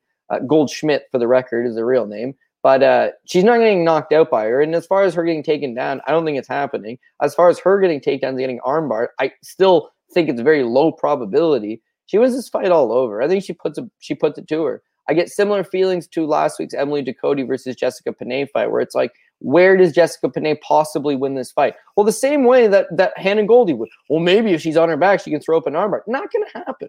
Not going to happen. What's going to happen is she's going to get boxed up and she's going to go 0 for 7 on her takedown attempts, and that's going to be the story of the fight. Um, but whereas I'd love to hammer at Molly McCann by decision, I got like a nagging suspicion Molly McCann could take her out. She's going to be going 110 miles an hour. She's fighting in front of her UK hometown or her home audience. And this girl just fights reckless, anyways. You saw in the Luana Carolina fight, she still throws spinning back elbows and stuff into the third round. Like she's actively pursuing the finish from start to finish. And when you look at Hannah Goldy, Hannah Goldy hasn't exactly fought a whole lot of like upper echelon fighters. Like Diana Belbita rocked her twice, dropped her and rocked her, and Belbita doesn't have any knockout wins in the UFC level, right? Miranda Granger's beat her by decision. That's low level, and Granger has had zero success at an upper echelon level. Like she, she's got nothing on her resume that would suggest that she's got good durability and a good chin. She really does. And I think if Molly McCann continuously to, to find the target and come forward, she's going to actually probably force a late third round stoppage. So real greasy like what's what's Molly McCann third round stoppage, which by the way she's coming off of one, but what would it be in this fight? McCann round three is currently sitting at plus 1400.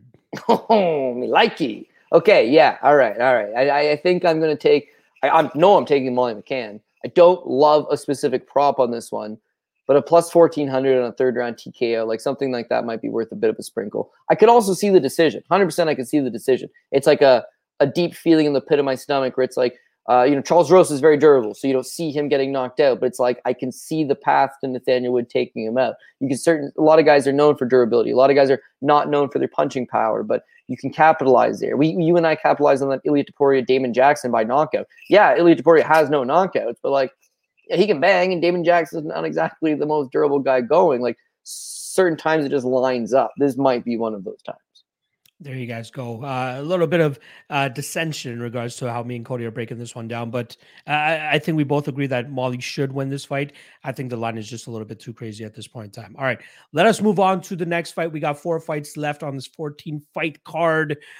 Next of which is another light heavyweight fight. We got the return of the Mauler, Alexander Gustafsson. He's going up against Nikita Krylov. In terms of odds, we're looking at minus 205 for Krylov, plus 175 the return on Alexander Gustafsson.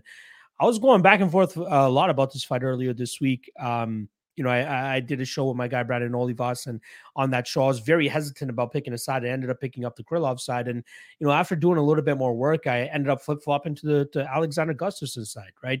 It, it's just so tough because we just don't know what kind of Gustafsson we're truly going to get. Sure, we can look at his Instagram and see that he's in phenomenal fucking shape, working with uh, you know Volkan Oezdemir, working with Khamzat Chimaev, all those guys over at uh, the the All Star Gym in, in Sweden, and I really felt like the big thing here for him is the fact that he's going to have to stay as disciplined as he needs to to make 205 pounds, right? He had a little bit of a spare tire in that fight against uh, uh, Fabricio Werdum when he went up to to, uh, to heavyweight uh, and ended up losing that fight. But that was a fight where it looked like he was really just trying to get himself going.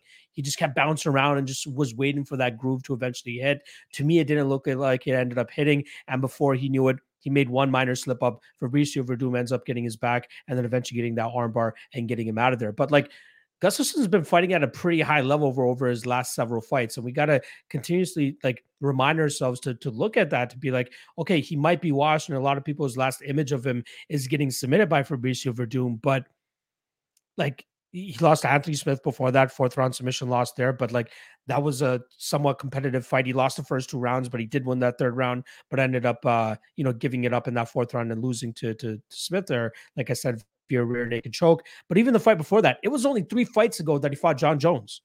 Right? He just hasn't been that active. That's the main issue here.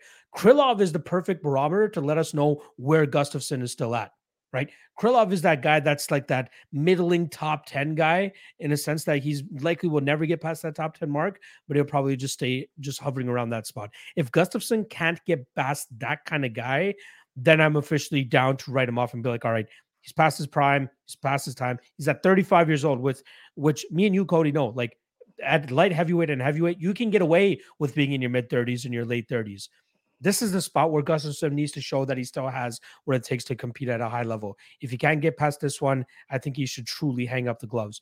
But I think his his footwork, if he can even get 70% of it back of what he used to, he should be able to work well here. His takedown defense should be able to hold up against this newfound game plan that Krylov seems to have, which is take guys to the ground and just smother them, even if their name is fucking Paul Craig, and that is the only way Paul Craig can win that's the way that Krylov looks to take his fights now. If he can land multiple takedowns against Gustafsson and control him, he should win this fight. But I think Gustafsson will do a good enough job with his takedown defense and then just use his footwork, use his combinations to get the better of Krylov. I wouldn't even be surprised if he lands a big shot to put Krylov down and out, but I do think he can do enough to, you know, dance his way to a victory here, outpointing Krylov from the outside, winning via decision at plus 400. I don't mind that. I, for me, this is more so just a sit back and watch what kind of Mauler we're getting. Sit back and watch what kind of Gustafsson we're getting so that we can bet him or bet against him if he continues his uh, fighting career after Saturday night. So I'll go Gustafsson, Gustafsson by decision. What about yourself? Am I am I giving Gustafsson the benefit of the doubt too much here? Well, listen, we got to jump into the unknown because we just don't know. The guy's been off for a while. He's coming back down to light heavyweight. He's been injured. He's been, you know, this and that. But he's only 35 years old for a, light heavyweight. It's not, you know, super old. It's not as if you're, you know, a 35 year old flyweight or bantamweight where speed's everything. Like, I don't think he's completely shop worn. It's that the amount of damage he's had. Like, he's had wars in the octagon. The first fight with Jon Jones, the fight with Daniel Cormier, you know, the knockout loss to Anthony Johnson, which definitely took something out of him because it was like a double knockout. He got headbutted and then got KO'd. So it was like, oof. Um, yeah, I think maybe he some time off would probably be good for him, you know, refresh the batteries. But this is all just speculation, like what he's he been up to. But here's my theory. It's more theory than anything else.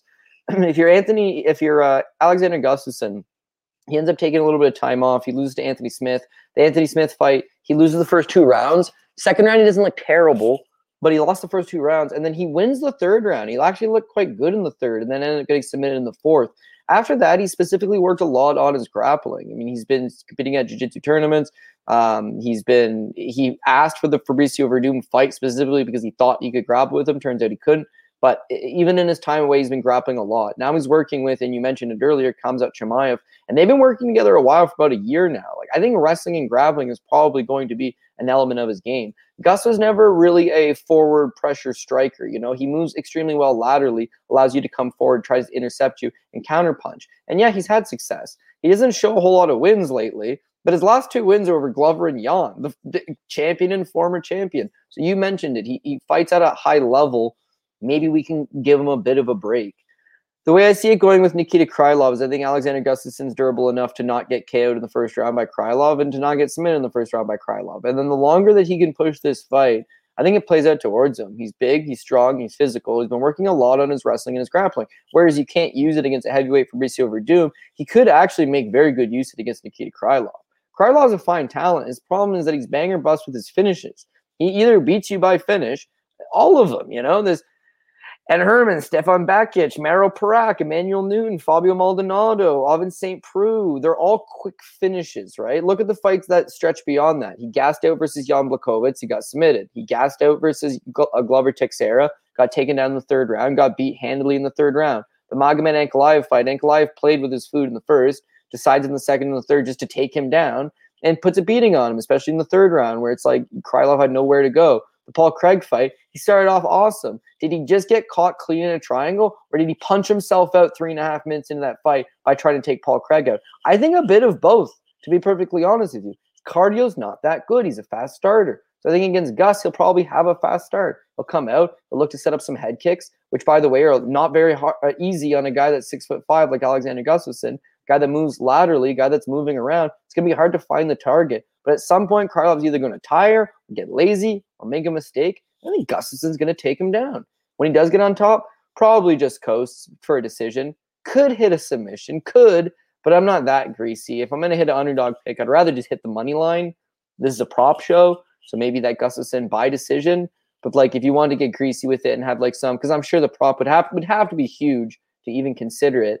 But uh, but yeah, Krylov I think is going to be spending time on his back and he's going to tire out. I like it. I like the, the the conviction there as well too. All right, let us move on to the next fight here, where we're going to be looking at a uh welter. No, sorry, it is a, a lightweight fight. Sorry, uh, big hype train coming through here. We got Paddy the Baddy Pimblett taking on Jordan Leavitt.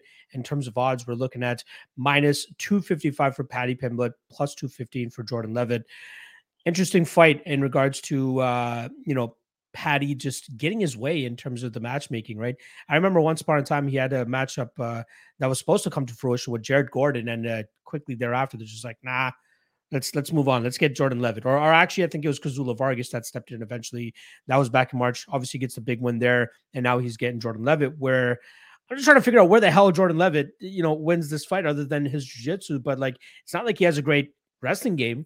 It's not like he has a great striking game his striking game is pretty much just throwing it out there to remain active and put some output like he did in the Trey Ogden fight.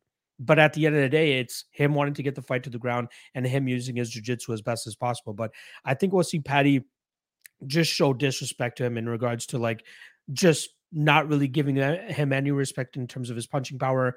You know, wade forward, blitz forward, throw some big shots, try to get the crowd hype again with the big finish. I think he finishes Jordan Leavitt with relative ease in the spot, man. Like eh, I, am not a big Paddy guy. I've been looking for an opportunity to fade Paddy because uh, I feel at a certain point we always get hype and it affects the odds. And uh, Paddy's definitely one of those guys where it affects the odds. But this is just not one of those spots where I think people should be fading Paddy it is like a legitimate setup spot as most matchups on this card are but this one could not be more clear. Like what does jordan Leavitt bring to the table that's going to give Paddy trouble? Yes jiu-jitsu but if you can't get into the jiu-jitsu realm how much success are you truly going to have? You know Paddy has shown some flaws in his first couple ufc fights but he's always managed to battle through it come back and eventually get his hand raised. And i think that's what we could see here where you know, maybe he doesn't face the adversity. Maybe he just wades forward and just gets that big knockout I expect him to get. So in terms of props, that's probably, you know, parlaying Paddy, go ahead. I don't mind that. I think he wins. I think he wins at a pretty high clip in this specific matchup. But in terms of props, like I think you can get in on Paddy by KO plus 200, Paddy round one plus 200. I think those are good spots. Maybe even Paddy round one KO. That's currently sitting around plus 550 on certain spots. I don't know which other way you could take it, right? I guess the only way that's uh, Leavitt wins submission. That's sitting at plus six hundred. Even that, I would need a much better uh, price tag to take a little bit of a sprinkle on it. So, Paddy the Baddy gets it done once again in front of his fellow countrymen. Crowd goes into a ruckus once again. Yeah, I just can't wait to, for him to face like guys that will give him a legitimate test. Sure, Paddy, go out there, get your experience inside the cage, get your experience inside of sold out crowds like that. But at a certain point, you're going to start taking levels up in competition. Shout out to Sugar Sean O'Malley, who's jumping into the deep end of the pool here by taking on Petr Yan after taking on Pedro Munhoz before that. I'm waiting for that moment for Paddy Pimblett and he has to set him up so and set himself up for that. I'm going Paddy, Paddy for strong KO. What about yourself? Yeah, I got Paddy winning everywhere. Like uh, him, him and Molly McCann have been kind of the uh, the featured thing for the UFC that they're trying to promote. And I think they both got tailor-made matchups, and they're both there to look like a million bucks. And I struggled to find passive victories for both their opponents.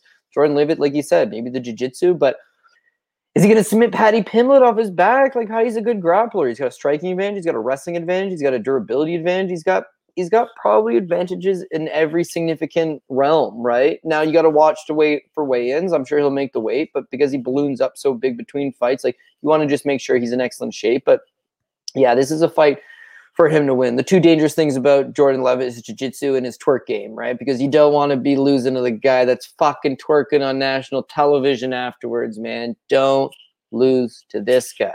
I think Paddy's got all the tools to just keep it simple and win. This is where we're disagreeing. You seem very convicted. You seem very set on Paddy's just going to run right through him and finish him. And I think Paddy wins every element of the fight, but I'm leaning towards Paddy by decision, which at mm-hmm. 325 is a very generous price tag.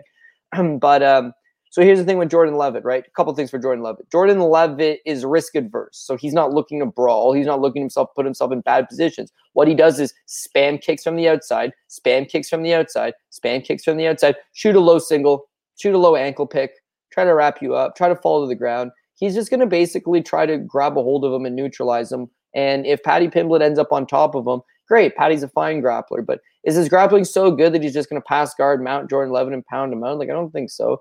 Jordan Leavitt's very crafty. He's got long legs. Paddy will have to mind his P's and Q's a little bit. If Paddy backs away and says, stand up, stand up, Jordan Leavitt stands back up, there's no guarantee that he won't just sit right back down or just go to spamming leg kicks and running away. If he was there to engage Paddy Pimblett, yeah, maybe he gets knocked out. Luigi Vendramini tried to fight Paddy Pimblett, ends up getting knocked out. If you end up just running away and tapping kicks and falling over to your backside, like a lot of these guys end up surviving. Ryan Hall, Ryan Hall's not a good striker. What he does is he spams kicks and then falls on his ass and looks at you. It's like, well, I don't really want to go to the ground with him, so they don't. Rani Yahya, Rani Yahya does the same shit. He spams kicks, he'll throw wild shots. The second they come in, he sits on his ass. These guys are hard to finish, man, because they just they fucking kill time off the clock. They're, they're, they're clock killers. They will waste time. You can beat them, you can beat them, but it's not always the easiest to put them away. So Paddy wants a crazy, wild fight for his hometown crowd so he can go crazy and he can jump on the cage and he can celebrate a victory. And that's all well and good, but like Jordan Leavitt's got one pro loss. It's by decision. He's never been finished as a pro or an amateur. He's a jiu-jitsu based guy. He's at a syndicate MMA. He trains with all the best guys in the world. His gym's actually betting him. They're all super confident that his ground game's leaps and bounds better than Paddy Pimblett's. So he's dangerous in the grappling department at the very least. Might cause Paddy to, you know, hesitate about just diving on top of him with a series of punches. And so as a result, I just think it's one of these fights that ends up being more of a slog and time slowly just ticks away at the clock and Paddy Pimblett ends up winning. For sure he wins. Think he wins a decision. And at plus 325, the price is just too good to walk away from. But I, we, we both agree he wins this fight. The difference is, I think you think Leavitt's going to fight him and then he's going to take him out. And I think Levitt is just going to be like rinky dink kicks, rinky dink kicks, shit takedown, fall to my back, lock something up, you know, n- positions that you just try to neutralize the guy as long as you can, like those kind of stuff, right? he's gonna JP Bays him way himself into a decision like he did against Montel Jackson. Like I remember, like six, what was it, uh, four or five knockdowns that Montel Jackson got in that fight, and then he just kept getting wrapped up and just stalled out after that. Yeah, you know what? So the I because I had Emily Ducote last week on the prop show by decision at plus one sixty five, right? So first round, I'm like, oh, shit's looking pretty good. Second round, I'm like, I'm feeling pretty good about this, but you can tell that the legs starting to give out on Penne. And then the third round, she hobbles her right away with the leg kick, like a minute into the third. You watched the fight, obviously, right? Yeah. Minute in, she hobbles her. It's like, I'm done. I got four minutes of one legged Jessica Penne. What ends up happening, though, is Dakota, who's fought a very organic game plan at this point, couple punches, and with the kick, is now sees tunnel vision. So she's like, the leg. So now she doesn't throw anything other than leg kicks and comes forward. And Panay starts landing good right hands because it's like you completely change your entire game to like, at first I was just throwing leg kicks, you know, landing leg kicks. And then the second that you're like, oh, their leg's done, it's like you stop throwing your one two. You stop trying to set up the right hand. You stop trying to bait them in uh, to the to the right roundhouse kick by setting up the left hook. Like you forget everything else. You're just like, I need to kick the leg. I need to kick the leg. I need to kick the leg. You, you get away from what you do best, right? So it's not as easy as just like, oh, the person's hurt. I'm gonna pound. Sometimes it's like you need to take your time these grapplers, a lot of these high level grappler guys, and I'm not saying Leavitt's super high level. I really don't think he's all that high level, but uh, it's like they've got a knack for just like falling to their backside to get out of danger. And then if you follow them to the ground, then they'll just jiu-jitsu is a defensive art, really, at the end of the day. That's like white belt 101. When you get there, it's like defend, defend, save yourself. If you call the cops burglars in your house, this is what jiu-jitsu is to me. That's why I took jiu-jitsu for like six years I took it, but it was never about need to go to a competition, and choke somebody out. As if I call the cops, some dude broke into my house, and I'm like, yo, help. And the cops like, we'll be there in 20 minutes. Could you survive for 20 minutes with an unarmed assailant in your house? What if he just got on top of you? Could you survive for 20 minutes? Fuck, man, that's a hell of a prospect, right? But it's all about I don't have to choke this guy, this burglar out. I just need to wrap him up and hold him for 20 minutes, which is difficult. Ask Anthony Smith. Not exactly the easiest thing to do. Especially his burglar was uh, smoke some crystal meth, and the dude was a two-time state placer in high school. So it's like it's a fucking hell of a burglar to break in your house.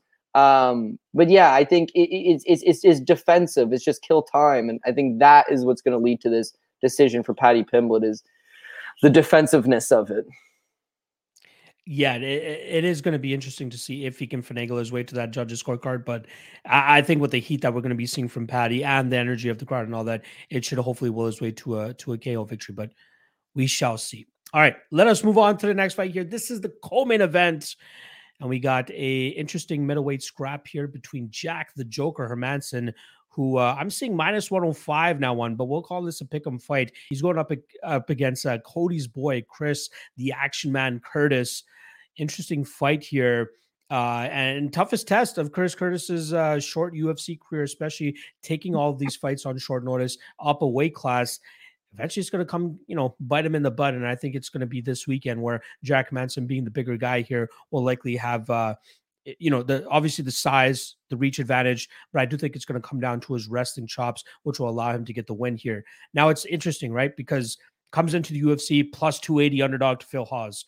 You know, takes a shit kicking for about two minutes, and then eventually uh, turns it around and finishes uh, uh, uh, Phil Hawes that night. Then the next fight comes in as another plus 260 underdog against Brendan Allen, survives that first round, eventually finishes him in that second round, gets him out of there.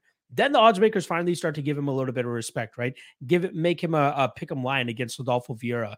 And, you know, we know Vieira, very sketchy wrestling game, which is why he went 0 for 20 on takedown attempts that night.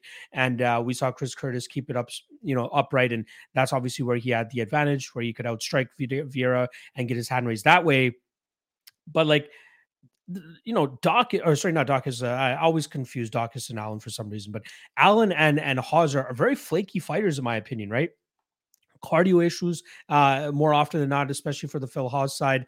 Uh, Brendan Allen, you know, he never really fights to being a minus 350. Even in his last fight against uh, Jacob Malkoun, big favorite, sketchy decision there, right? Jacob Malkoun had some decent spots of his own. There could have been an argument that he ended up winning that fight as well. Uh, here against Jack Hermansson, though, Jack's been fighting the top of the top over the last couple fights now. And, you know, I know he's on a what is it, a, a, one and two run in his last three fights. Both those losses coming to Marvin Vettori and Sean Strickland in main event slots. He did manage to sandwich in a victory over Edmen Shahbazyan, where he picked it up in rounds two and three and really started to take over there. But I do think that like this is a perfectly tailor-made matchup for him to go out there and showcase why he was, you know, a minus 280 favorite against Jared Cannonier before he ended up getting nuked in that second round. I get it. Chris Curtis has power as well, but I think with the the the the size disparity that he's going to be dealing with here, I don't think that power is going to translate over against a guy like uh, Jack Hermansson, specifically Jack Hermansson. I think Jack will be able to get his hands around him. I think he'll be able to get him to the ground. I don't know if he'll have you know, tremendous amount of control time on the mat here, but I think his striking is good enough to hang with Chris on the feet. I don't think it's uh, you know, fish out of water situation with Jack. I think he can remain competitive with his output, um, uh, you know, keeping him at bay, using that distance as best as possible. Sure, Chris Curtis will get off on combinations and really working the body, but I think he's going to struggle with that size and that range of Jack, which will ultimately, you know, anytime Chris tries to close that distance, I think we'll see Jack try to, you know, latch onto him, drag him to the ground, over overpower him, outmuscle him, and, and, control the majority of this fight. So I, I, do like Jack Hermansson quite a lot here. I think we're getting a great line. I think we're getting that, you know, a little bit of a hype on the Chris Curtis side because of the the money train that he's been for a couple guys here. But I think that this is a bad matchup for him. Uh, I think this fight does go to a decision as well. So even though over two and a half, I think is a good spot. I think we see this fight go the full 15. Uh, and even Jack Hermansson by decision, currently sitting at plus 250. I don't mind that. But just like the uh, Volkan Oezdemir bet from earlier in this card, I think the money line is fine. We don't need to get cute with the prop here. I think a money line stab on Jack Hermansson at even money is a solid spot. I'm sure to get some resistance here from my guy Cody. So I'm looking forward to hearing what he says. But before I do spin on over to you, let me just quickly drop what the uh, the Cloudbet prop is for this matchup. Uh, will Jack Hermansson land a takedown? I'm surprised it's not an over under, but will Jack Hermansson land a takedown? Currently sits at yes for plus 110. Sign me up for that, Cody. What are you thinking here?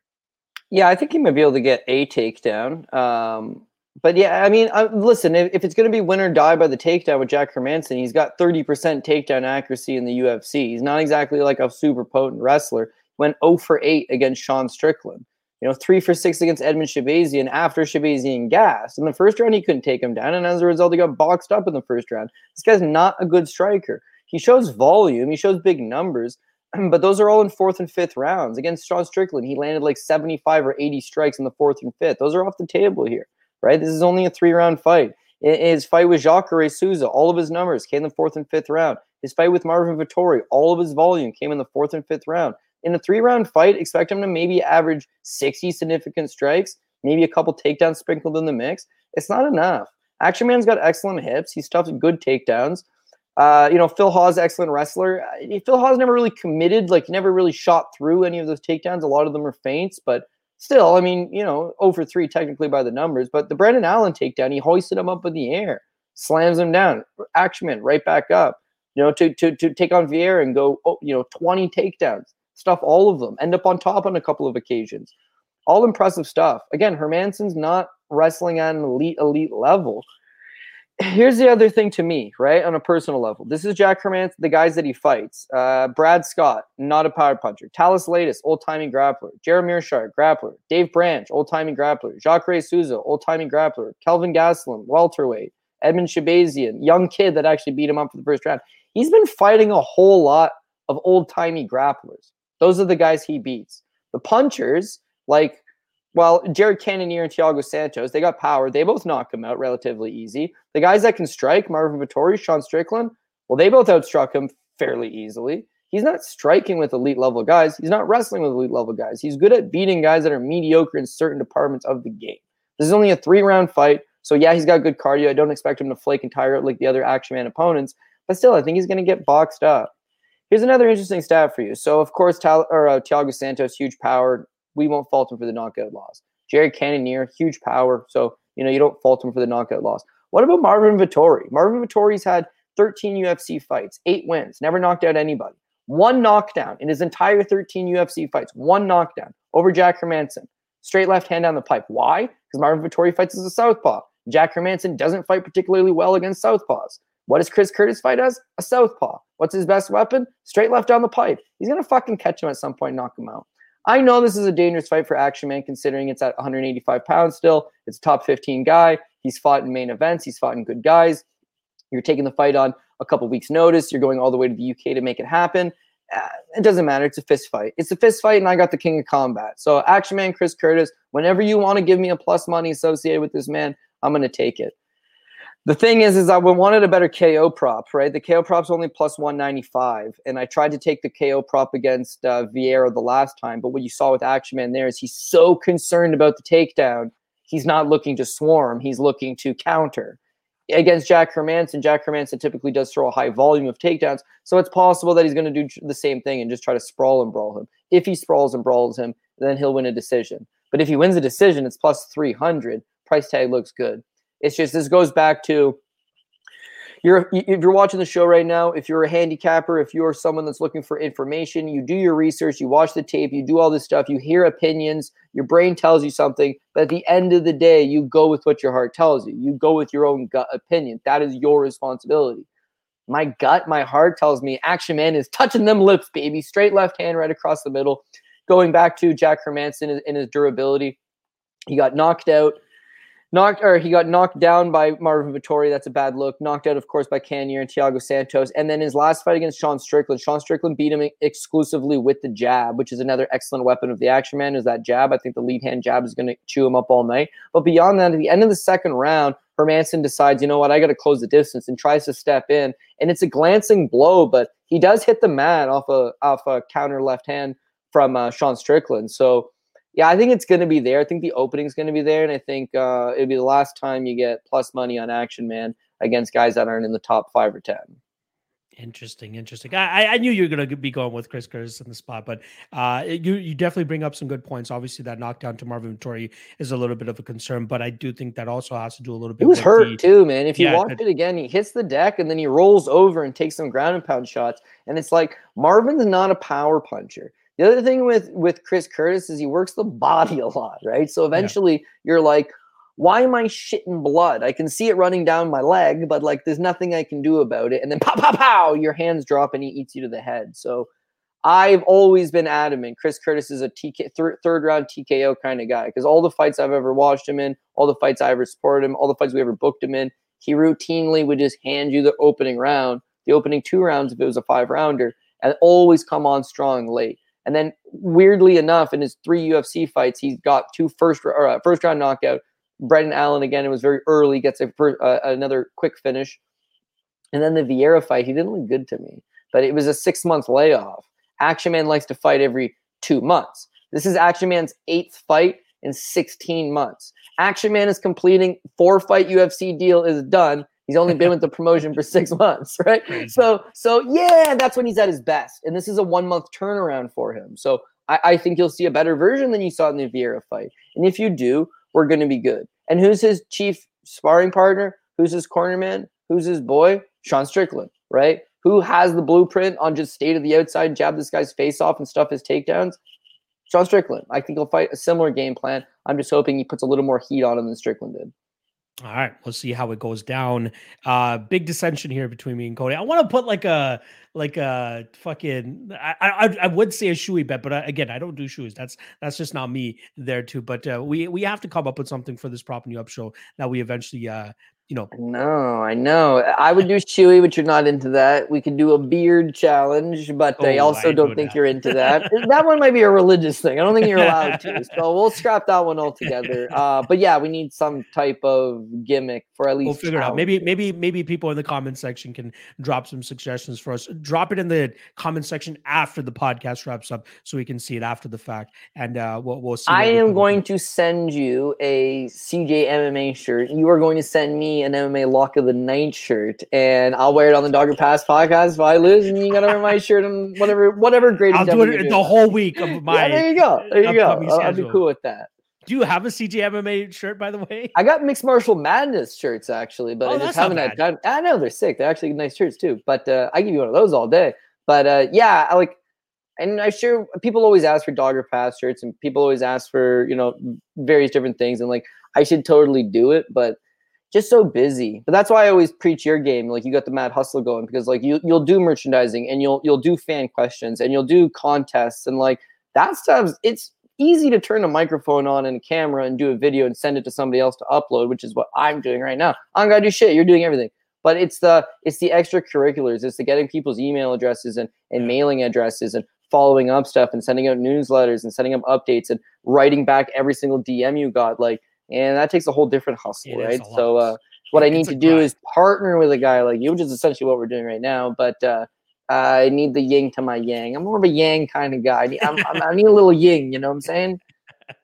It's all good. No worries. No worries. Uh, again, I'm looking forward to seeing what the comment section looks like after this and seeing what people suggest. I already see somebody with uh, outrageous one saying loser has to buy the other a new car and house. Yeah, we'll, we'll see about that. I, I ain't on that Cody Safley payroll yet, but we'll, we'll see how it goes. Well, all even right. nowadays, a house, like it would have to be a house for ants. Because, uh, because like in our area, this the Crazy. world, I guess, it doesn't matter what area you live in, yeah. like shit is nuts. Insane. All right, let us move on to the main event now. Uh, but shout out to the 240 live viewers that we currently have. Definitely upped it from the last time that we got. We keep breaking that barrier and breaking that record of uh, what the ceiling could be for live viewers here because I truly think we found a perfect time slot to do so. We appreciate every single one of you, even some of the ignorant motherfuckers in the live chat. I see you. It's all good. We appreciate you guys taking your time out of your day to look at us on your screen. So we really appreciate that. Make sure if you guys do fuck with us. If you guys do support us, make sure you guys hit that like and subscribe. Show the All Star you guys appreciate us on their channel. Obviously, quick shout out again to betonline.ag for sponsoring the show. One of the best sports books on the planet in terms of mixed martial arts. So if you guys want to sign up with them, they'll give you a 50% welcome bonus as well check that in the description below. And then obviously check out Cloudbet, which obviously has a special prop bet on this upcoming fight that we're going to be talking about. So I'll talk about that very shortly. But if you want to take advantage of Cloud, uh, Cloudbet as well, link is in the description below. below. Great crypto sports book as well. All right, Cody, main event time. We got the toughest test that Tom Aspinall has yet to face. He's going up against uh, Curtis Blaydes here, and in terms of odds, the, the the public is on the Tom Aspinall side, and I don't blame them. Right, minus one thirty five is where he's coming in at, plus one fifteen the return on Curtis Blaydes. There's always a certain point where hype overtakes skill and and stylistic matchups, right? Because if you, you know, I get it. Tom Aspinall's look great. He's finishing guys. And I was big on the Alexander Volkov train last time around, and he shut me up pretty quick. You know, I wasn't expecting those types of takedowns coming from him, the way he timed them it all looked very good. I, I expected Volkov to be able to control the distance a little bit better.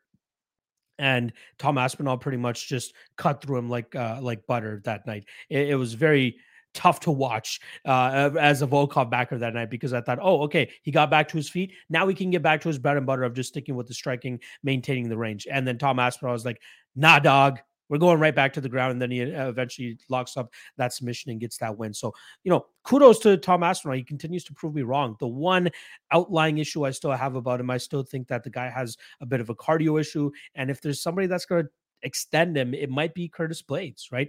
As long as he can stay away from the power of Tom Aspinall, he should be able to get his hands around him, probably drags him to the ground, and then from there he should be able to assert that that wrestling dominance that Curtis Blaydes is known for. The only two guys to put away uh, Curtis Blaydes, the heaviest hitters the UFC has ever seen inside the cage, uh, Derrick Lewis and Francis Ngannou. Does Tom Aspinall match that type of power? I don't think so, but he matches the ability to knock somebody out given his speed, his footwork, and his timing. Because that is, you know, a large part of being able to knock somebody out, especially if you don't have godlike power like Francis Ngannou does. So th- there is that concern for me that if Tom Aspinall lands clean enough on Curtis Blaydes early in this fight, he could put his lights out. That is the biggest concern for me, bar none. But I think that if Blaydes can get his wrestling going, can drag this fight to the ground and and start grinding it out, I think we'll see those cardio issues of Tom Aspinall start to show themselves. I think we'll see his back a little bit flatter on the mat. I think we see him give up that half guard, that side control, that full mount. And then I think from there, we'll see Curtis Blaydes go to work from on top and get him out of there probably by the third round. That is my official prediction third round TKO by uh, Curtis Blaydes via ground and pound. But in terms of my favorite bet for this fight, it's got to be the under three and a half, which is currently sitting at minus 175. That covers that Aspinall early KO, which I'm, won't lie, I'm scared about. It, it could absolutely happen. But uh, I do think it's ultimately going to be uh, Blaydes that that drags him into this fight, deeper into this fight, I should say, and then possibly gets him out of there even before we see that fourth bell go off here. So give me the under three and a half. Prediction is Curtis Blaydes, but uh, Aspinall burned me way too much that I am not officially betting against him here, but I'm kind of betting on him and against him uh, with this under three and a half bet. So that would be my favorite prop. Curtis Blaydes also inside the distance. Sorry, by by TKO sits at plus 215. But again, cover both sides, take the under, and we should cash regardless of the outcome. What about yourself, Cody? Here, are you are you fully on the Tom Aspinall train, or do you think that Curtis Blade uh, brings a screeching halt to this guy's run? Yeah, I got the same concerns as you, same concerns as everybody, and I think that's why this would be a good live betting opportunity. I am going to go with Tom Aspinall. I think Tom Aspinall does land the KO, but if this gets out of the first or second round, like you're saying, uh, you know, third round stoppage for Blade, if this thing goes a round or two, I'm pulling the shoot 100% and betting Curtis Blaydes. Even if he's lost the first couple rounds, we know he can go five rounds. We know he's got the wrestling. We don't think Tom Aspinall can fight a heavy 25 minutes. He hasn't had to show it. He looked a little bit winded in the Arlovsky fight before submitting him there's reason to doubt that he can fight a hard fought 15, 20, 25 minutes. And then if the fight goes that long, Blaydes could take over for sure. But again, this is a card largely where there's a, not a lot of these. Uh, well, there's a lot of these spots where it's like I just got a feeling that the knockout's going to materialize, and this Tom Aspinall is another one of them. Listen, the guy's gigantic, right? He's six foot five, 78 inch reach, 78 inch reach. Sorry, with Blaydes, Blaydes generally fights. You know, big boys. He's always fought big guys, but he uses a lot of his own size and his own length to keep guys at bay. Now, we of course we know he's got the wrestling, right? The guy's got excellent wrestling and he can take you down. Here's the problem with his wrestling for the most part is that he doesn't have a ton of top control. Like he took down uh, Alexander Volkov 14 times, but the reason why he had to take him so many times was uh, Volkov's eventually just getting back up, getting back up, getting back up. In the fifth round, Blaydes is actually tired from shooting that many takedowns. For, so for Tom Aspinall, we know he can box. Former Tyson Fury sparring partner. You know, I think he won pro fight, but could have been a pro boxer. Guy's got great hands, but he's actually a BJJ black belt. His father is like, you know, a high level BJJ black belt, one of like the first in the UK. And the guy's very good on the ground. So even if he does get taken down by Blaydes, I think he's good enough to neutralize a lot of positions and work his way back up. But he's got to get his hands going. So as much as I think he could knock him out, I need Blaydes to fight a foolish game plan. And I think he will. And that's the reason I end up going with Tom Aspinall. If you look at Blaydes three fights back, he's fighting Derrick Lewis. Okay, so how are you going to approach a fight with Derrick Lewis? Well, one would have to assume you're just going to take him down, right? I mean, he shows about a 55% career takedown defense. Everybody who's wanted to take Derrick Lewis down has taken Derrick Lewis down. And of course, why would anybody in the right mind want to stand in front and strike with Derrick Lewis, right? But Curtis Blaydes goes 0 for 3 on takedowns in that fight, doesn't really overly commit to anything. Instead, is cool with just staying to the outside and jabbing, wins the first round doing it. Second round, Derrick Lewis steps right through the fire and smashes him, right? But it's Derrick Lewis and he has big power. No, it was a bad game plan from Curtis Blaydes to stand with him. You should have tried to wrestle more. It's it's Derrick Lewis. You mean to tell me you couldn't have taken him down? Over three, decided to stand, got knocked out. Now that last fight with uh, Chris Daukaus, um, All Star gave us a prop, and it was like over four and a half or five and a half takedowns for Curtis Blaydes. Right? It's the first time in like his career where he shot zero. He shot no takedowns against Chris Daukaus. Instead, he went out there and threw hands. And Daukaus misses, but he misses by inches. He's getting entirely too close. And then Curtis Blaydes ends up countering him the second round, knocking him out. Big knockout win. Grabs the mic afterwards and was like, Bet y'all didn't think I could do that. You thought I was going to wrestle. You thought I was going to. Re-. It's like, you're going to get yourself fucked up here pretty soon, homie, because the guys that have beaten you, Derrick Lewis, Francis Ngannou, the big power punchers, you don't want to stand with them.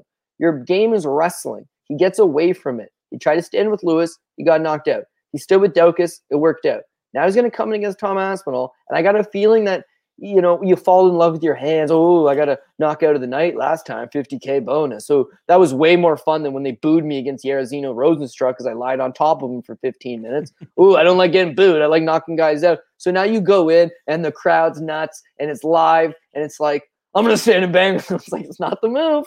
It's not the move, but I think he's going to do it. And the last thing I want to say, because you know you're in the know, so maybe you can help me understand this one. Curtis Blaydes on record this week saying the UFC doubled my pay because I'm taking this fight on short notice. But why is the fight on short notice? Because Tom Aspinall was never booked to fight anybody else on this card. He was booked to fight on this card. So if Tom Aspinall's been trained to fight specifically on this date for X amount of time, and yet Curtis Blaydes, is the only opponent offered up to him, the only opponent made official, said the UFC had to double his money because he's taking the fight on short notice. So what kind of shape is he in? Right? Is he going to push 25 minutes hard? Is his wrestling on point? Is he showing up just to throw hands? Uh, is he compromised? Is this a setup from the UFC to get their next big action star over? Like, Greasy, my man, greasy. But uh, yeah, I would. If, I'm not stupid enough that I would hedge out. If my tickets at the end of the night were looking like deep, I don't think I'll put Tom Aspinall on my top ticket regardless. But let's say he was on my third line, the top two hit, the one below, two lines below were still in action. I could hedge out. I would hedge out. It's a hedgeable, a hedgeable main event for sure. Live betting opportunity, definitely looking for a live betting opportunity. Close fight for sure. But yeah, I got to end up on one side of it. I think Tommy Aspinall is going to clip him. So give me Aspinall by knockout, which is plus 155. Well, one, just one slight rebuttal I just want to give in yep. regards to uh, Curtis Blaydes' uh, performance against uh, Derrick Lewis. It seemed like in that fight, he was just using the striking to kind of just wait to eventually shoot that takedown. Like I, th- I don't think he wanted to rush it and then run into a strike. And I, I think he did very good doing so. Right, he was chopping up uh, Derrick Lewis from the outside. He was actually winning that fight in the striking just by touching him up from the outside and staying safe at distance. And then in the second round, it seemed like he forced the takedown, which ultimately got him knocked out. Like he forced. He's like, okay, now I got to take him down. Now I'm not going to stand with the power. And then he just shot on the wrong side and it was right on the power side of Derrick Lewis, got hit with an uppercut and got put out. That's what it was in my opinion. I don't think it was more so like he he should have wrestled. I think it was a decent game plan to just chop away at Derrick Lewis. And if I was him, you know, seeing how much success he had in that first round, stick with it. Keep you know, keep your kicks, keep Derrick Lewis at distance. Anytime he tries to move forward and try to blitz at you, put that put that kick out there and uh, touch him in the belly, keep him on the distance, and then just keep pitter pattering him away uh, with his striking on the outside that's the issue I think he had was he felt like he needed to force that takedown in the second round, which is ultimately why he ended up getting knocked out. I, I remember that clear as day because I had money on on the uh, Blaydes inside the distance there, and I'm like, all right, you, you just stay on the outside. You're just to eventually gas Derrick Lewis out from just chopping away at him, and then you'll be able to get him out of there. But he just felt that need to get that takedown. I think that was ultimately his demise. His reasoning behind striking with Chris Daukaus, I'm not sure. I felt like the takedown could have came a lot easier against Chris Daukaus because um, I don't think Daukaus has as much power as Derrick Lewis, but it ended up working out for him. Hopefully, he doesn't bring that same confidence here against Tom Aspinall because I think he would get starched if he goes out there and tries to strike with him as well. I just don't think he's fast enough. I think Tom Aspinall will be able to close that distance and land that land on that chin of his which is why like I am picking Blaydes from a from a betting perspective because of the underdog money on a talent like that. And I think is just phenomenal. Plus all the other attributes of him being a great wrestler. I think he can impose those things, but I am scared, which is why I'd rather take the violence in the spot. And lastly, in regards to your query in regards to uh, why Curtis Blaydes took this fight on short notice and took that double paycheck. It sounds like it was similar to what happened in that March UFC London card, where they just couldn't settle on a main event and they pulled Alexander Volkov from a different fight and plugged him in against Tom Aspinall because they believe in the hype and the popularity that Tom Aspinall currently has. I think that they were probably trying to do Darren Till as Jack Manson as the main event, but still felt like the the card was you know lacking in a, in a sense, and then decided to add Aspinall. And I'm surprised that Blaydes is willing to risk it at, at this point. You know, taking the double uh, paycheck and and flying across the, the world to have this fight. But like, there are legitimate questions about Tom Aspinall still that maybe Curtis Blaydes could find the answers to, uh, whether it's pro or for against uh, his his way of winning this fight. So yeah, very interesting main event. A lot to di- dissect. Uh, you are on the Tom Aspinall side. I'm on the uh, Curtis Blaydes side, but I am uh, gonna kind of hedge out on that in terms of just taking the under rather than taking Curtis Blaydes as a straight up bet here. Now let's get into the Cloudbet props, which you know one of them actually has to do with this main event, which is why I want to jump into it right here, and then we'll get into our three best bets, and then we'll wrap this thing up. Uh, let me just share it here with you guys. So obviously over under takedowns on Curtis Blaydes. It's sat at four and a half. What are you thinking, Cody? Well, I think Aspinall melts him in first or second round, so it's uh, under four and a half for me. There you go. I, I would probably agree as well because I also think that if he gets him down at least two or three times, he probably ground and pounds and finishes him be, before yeah. he even lands that fourth one as well. Uh, now this is an interesting and new one that uh, Cloudbet has added. So they're adding a bit of a point system here. So there's the first one is Team Barstool's performance, and uh, you have to get performance points essentially. So a finish is 25 points, a decision is 10 points, and if they don't win at all, it's zero.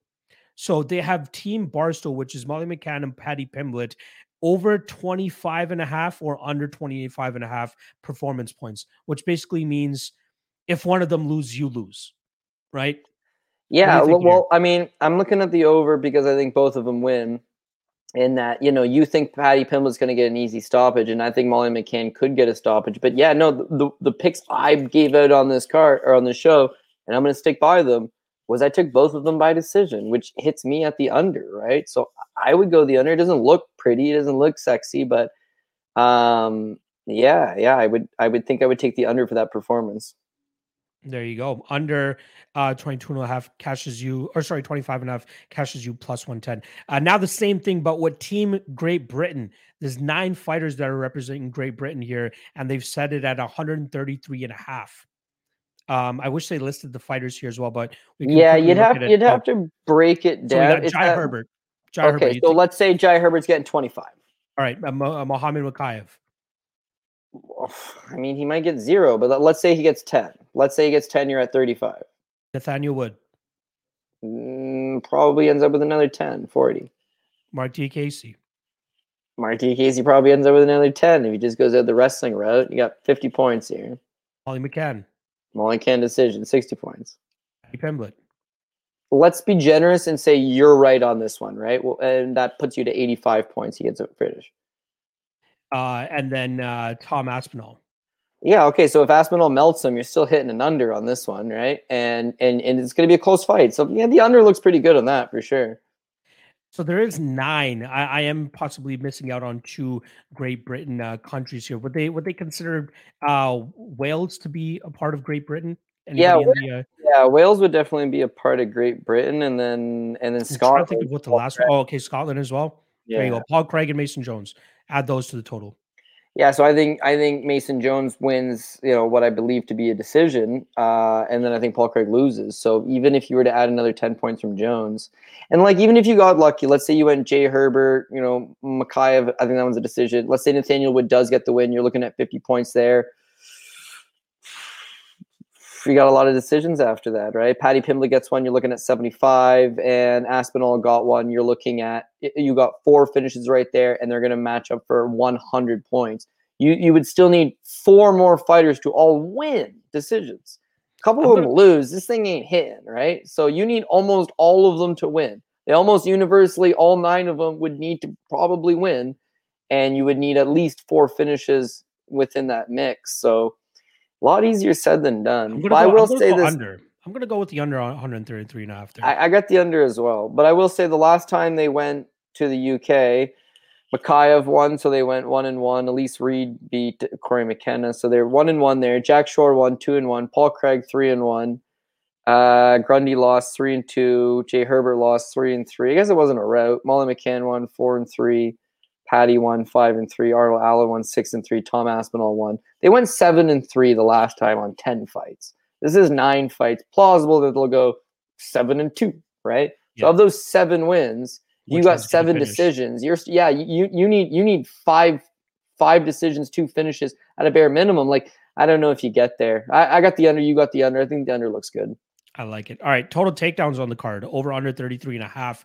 We usually get these big numbers for the takedowns uh, and they don't normally come close at all, right? Like I remember one of them was like over under 26 and a half takedowns and we only got like 9 that one time. But we do have a lot of takedown oriented fighters on this card. So what where does your math put you here? What are you thinking?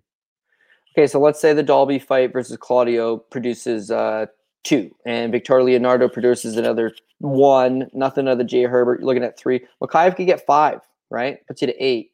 Makwan Amirkhani versus Jonathan Pearce. There could be three three aside. It could be three guys, three for Makwan, two for Jonathan Pearce, right? Maybe looking at maybe 13. Nathaniel Wood could run that 13 up to 27 if he felt like it, right? but but more than let's likely, say two. Let's say two. Yeah, let's say two is all he needs yeah. here. Moves you to 15. Diakiese's in the same boat. He could get he yeah. could rack up another five and yeah. put you to a you know you're 20. yeah Mason Jones might have a couple takedowns. Volkan's gonna or uh, Paul will try and not get them. Molly might rack up some takedowns. I think Gus is. I, I think that's going to be the game plan. He's going to look to grapple. Jordan Leavitt will die trying, right? Paddy Pimblett might. I've seen this before. A guy shoots a takedown, the other guy stuffs it, and they fall to the ground, and Buddy ends up on top, and they'll, they give you a takedown because it's like when he took the guy down, it's like not really. You yeah. kind of lost his, but they'll score it for you. So Levitt versus Pimblett probably produces. Jack's gonna damn sure try. I don't I think, think, Chris he'll land at least him, two. But he might he but he might two. squeak out two out of that. And Yeah. Blaydes should try and could rack up five. So the under's been crushing it the last couple times, but you've got wrestlers on this card and you've got uh wrestlers that traditionally score lots of takedowns. Yeah. You know, Yeah. the Tim Elliott's of the world, guys that'll go get 10, even though they only got three minutes of top control out of the 10. You got that on this card. So I would be inclined to lean the over on that one. I like. I'm actually going to be uh be right there with you as well. Over th- 33 and a half takedowns on the total card. Right there with you. All right, fight of the night, Cody. What are you thinking? Where are you leaning here? Fight Again, of the night. long And this ones, is this is of the main card or is this the Yeah, entire full card, full card. full card fight of the night? I am going to go with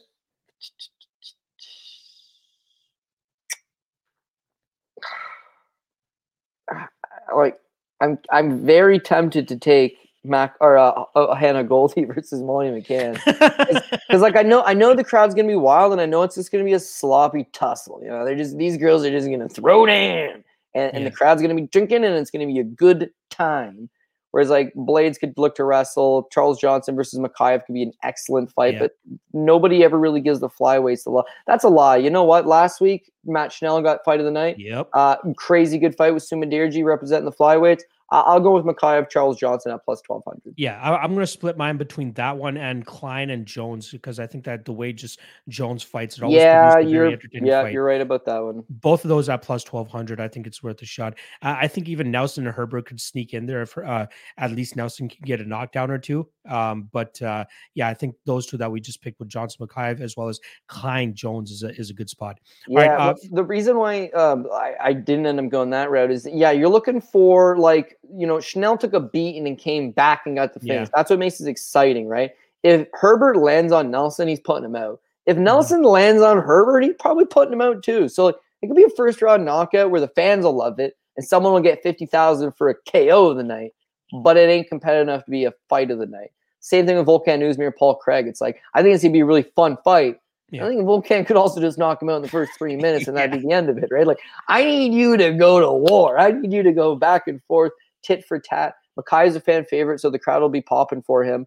Dana loves slipping these young kids the extra 50 G's because he knows it's big money for them. yeah And uh, you know, just it's good for the cause, really. And Charles Johnson, Charles Johnson, I said this yesterday on the Dogger Pass. He's flyweight action man, 31 years old, seasoned vet, begging to come to the UFC. Should have been here years ago, right? Or at least a few fights ago.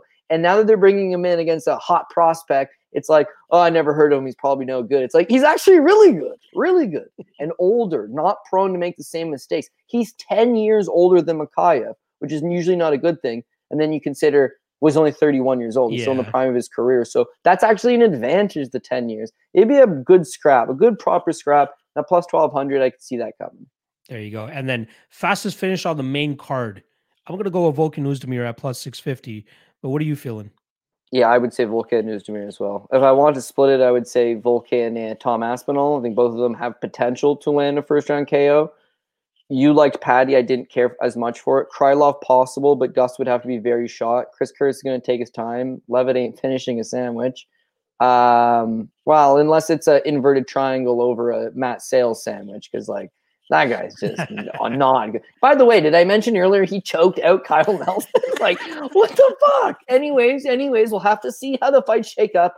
But uh, yeah, fastest finish. I'm gonna have to piggyback on with you on that. Actually, let's let's be different. You got Volkan, Yeah. I got Tom, and if go. any one of us hits, we're profitable on the night, right? Exactly. And we can beat our chest next week. That's fine. All right. Let's get to the three best prop bets and then we'll sign off here. I'll kick things off as I usually do. First prop that I like the most is the under three and a half in the main event Blaydes versus Aspinall, minus 175. A little bit chalky there, but I do think we see a finish. I'd be surprised if this fight even hits the fourth round. Uh, yeah, hopefully it's a Blaydes finish so I can uh, pout my chest a little bit about calling Blaydes. But uh, either way, I'll be cashing a ticket uh, as long as this fight finishes under three and a half. Second up, going Jack Hermansson via decision at plus 250. I think his Mm. grappling will be the difference maker here. I do think he's big enough and he has the technical wrestling abilities to give Chris Curtis trouble. Uh, as long as he, uh, his chin and his durability is good, I think he'll have more than enough opportunities to get his hands around Curtis, drag him to the ground, and just control him. He he is one of those guys that does look to finish on the ground, but Chris Curtis is very difficult to put away. Um, yeah, I'll go Hermansson, Hermansson by decision plus 250. Lastly, and this one will trickle right into Cody's top three best prop bets. Oezdemir by KO. I, again, I don't like picking the same as Cody is sometimes, but uh, usually I come up with my own and then Cody sends me his, and then I usually try to swap some out if we have more than one that are the same. But I love this one so much because I got a ton of money on Volkan this weekend, uh, specifically on that. Well, specifically on his money line, but I do have some sprinkles on his KO line here at plus 130. Do I need to break it down again? We know he has a distinct uh, striking advantage. I know he has the power to do so. If he can find that chin, I think he puts him out. Volkan Oezdemir, KO plus 130. Cody, let's roll it into yours. What, what are your quick thoughts on Oezdemir by KO, considering it's one of your three best prop bets? Yeah, I think he gets it done. I think if you want to get a little bit greedy, you could chase that first round finish prop, which I think is plus 250, was another good price tag on that. But yeah, I just think Paul Craig knows what he's got to do, and let's drag this fight to the ground. And uh, the higher level you go, eventually your luck's going to run out. The luck's going to run out. I think Volkan is going to be there to uh, capitalize. So you agree, I agree. The only thing I would change to make it different is maybe if I wanted more than the 130, I uh, might be inclined to chase the uh, the the over and sorry the uh, the first round KO. Also, you might be able to go like under one and a half because either Paul Craig snacks something up or uh, Volkan catches him. But I just don't think this thing's going to go that long. Uh, quick shout out to our guy Kieran Armstrong here, joining us from midnight from Scotland appreciate the love and and support, my friend. Hopefully, uh, I apologize for picking against both of us picking against your guy Paul Craig there, but you know, money is all that matters at the end of the day. well, I'll have you know, you know, I did pick against Paul Craig, but I at least knew that Scotland was a part of Great Britain. Unlike over hey, don't like, even. Who's the other two guys? Who's the other two guys? All I'm saying, all I'm saying. Screw you. No, Screw you, Cody. A little bit better at geography than me. I'm, I'm, I'm, kidding. I'm kidding. All right, get, get um, into your next one. Get into your next one. Yeah, we're gonna go Nicolas Dalby. It felt like we talked like that fight with ages ago. It was like three hours. Uh, Dalby by decision. Listen, I mean, with Claudio Silva, it's, it's, rinse and repeat. The guy's gonna get tired. He's gonna flop to his back. Similar to guys, uh, Jordan Leavitt. I think he's risk adverse. Like once he flops to his back, he's not gonna get finished. He's just not gonna put himself in harm's way. That'll uh, kill time off the clock. And eventually we're going to hit that Dalby plus 155. Rounding things up, let's take a shot on here. Paddy Pimblett plus 375 by decision. Uh, I think Paddy Pimblett has his way anything he wants. It goes back to that style of jiu-jitsu. These guys are risk adverse. They're looking to just take their time. I felt really good about this one until I talked to my boy Manpreet Jahaz, who's trying to tell me that Paddy Pimblett is Shavkat Rakhmonov, and I've got no chance of making it 15 minutes. But you know, I'm hoping we're both right. Paddy wins this fight easy. I'm hoping he's tad bit wrong.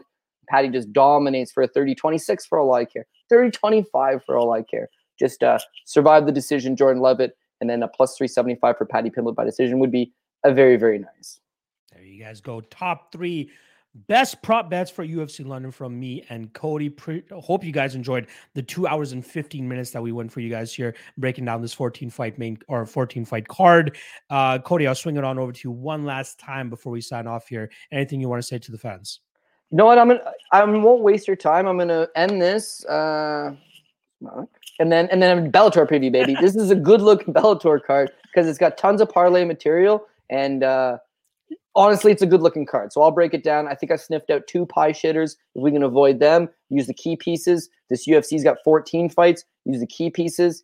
I got to work KSW at Fight Network on Saturday, so like I'll be at the office during the UFC because uh, UFC starts at 12, KSW starts at one there's so much MMA going on this weekend. So like much. we can really tailor made the nice plays, the good parlays, the juicy props. So uh, it you know what? It felt like we talked uh, about Dalby a long time ago, but it hasn't feel like you and I have been talking a while. It's always my pleasure, my my friend. So hit me up uh, on Twitter at CJ Saptic if you need anything. Other than that, hit Manpreet out. He could definitely deliver the message to me.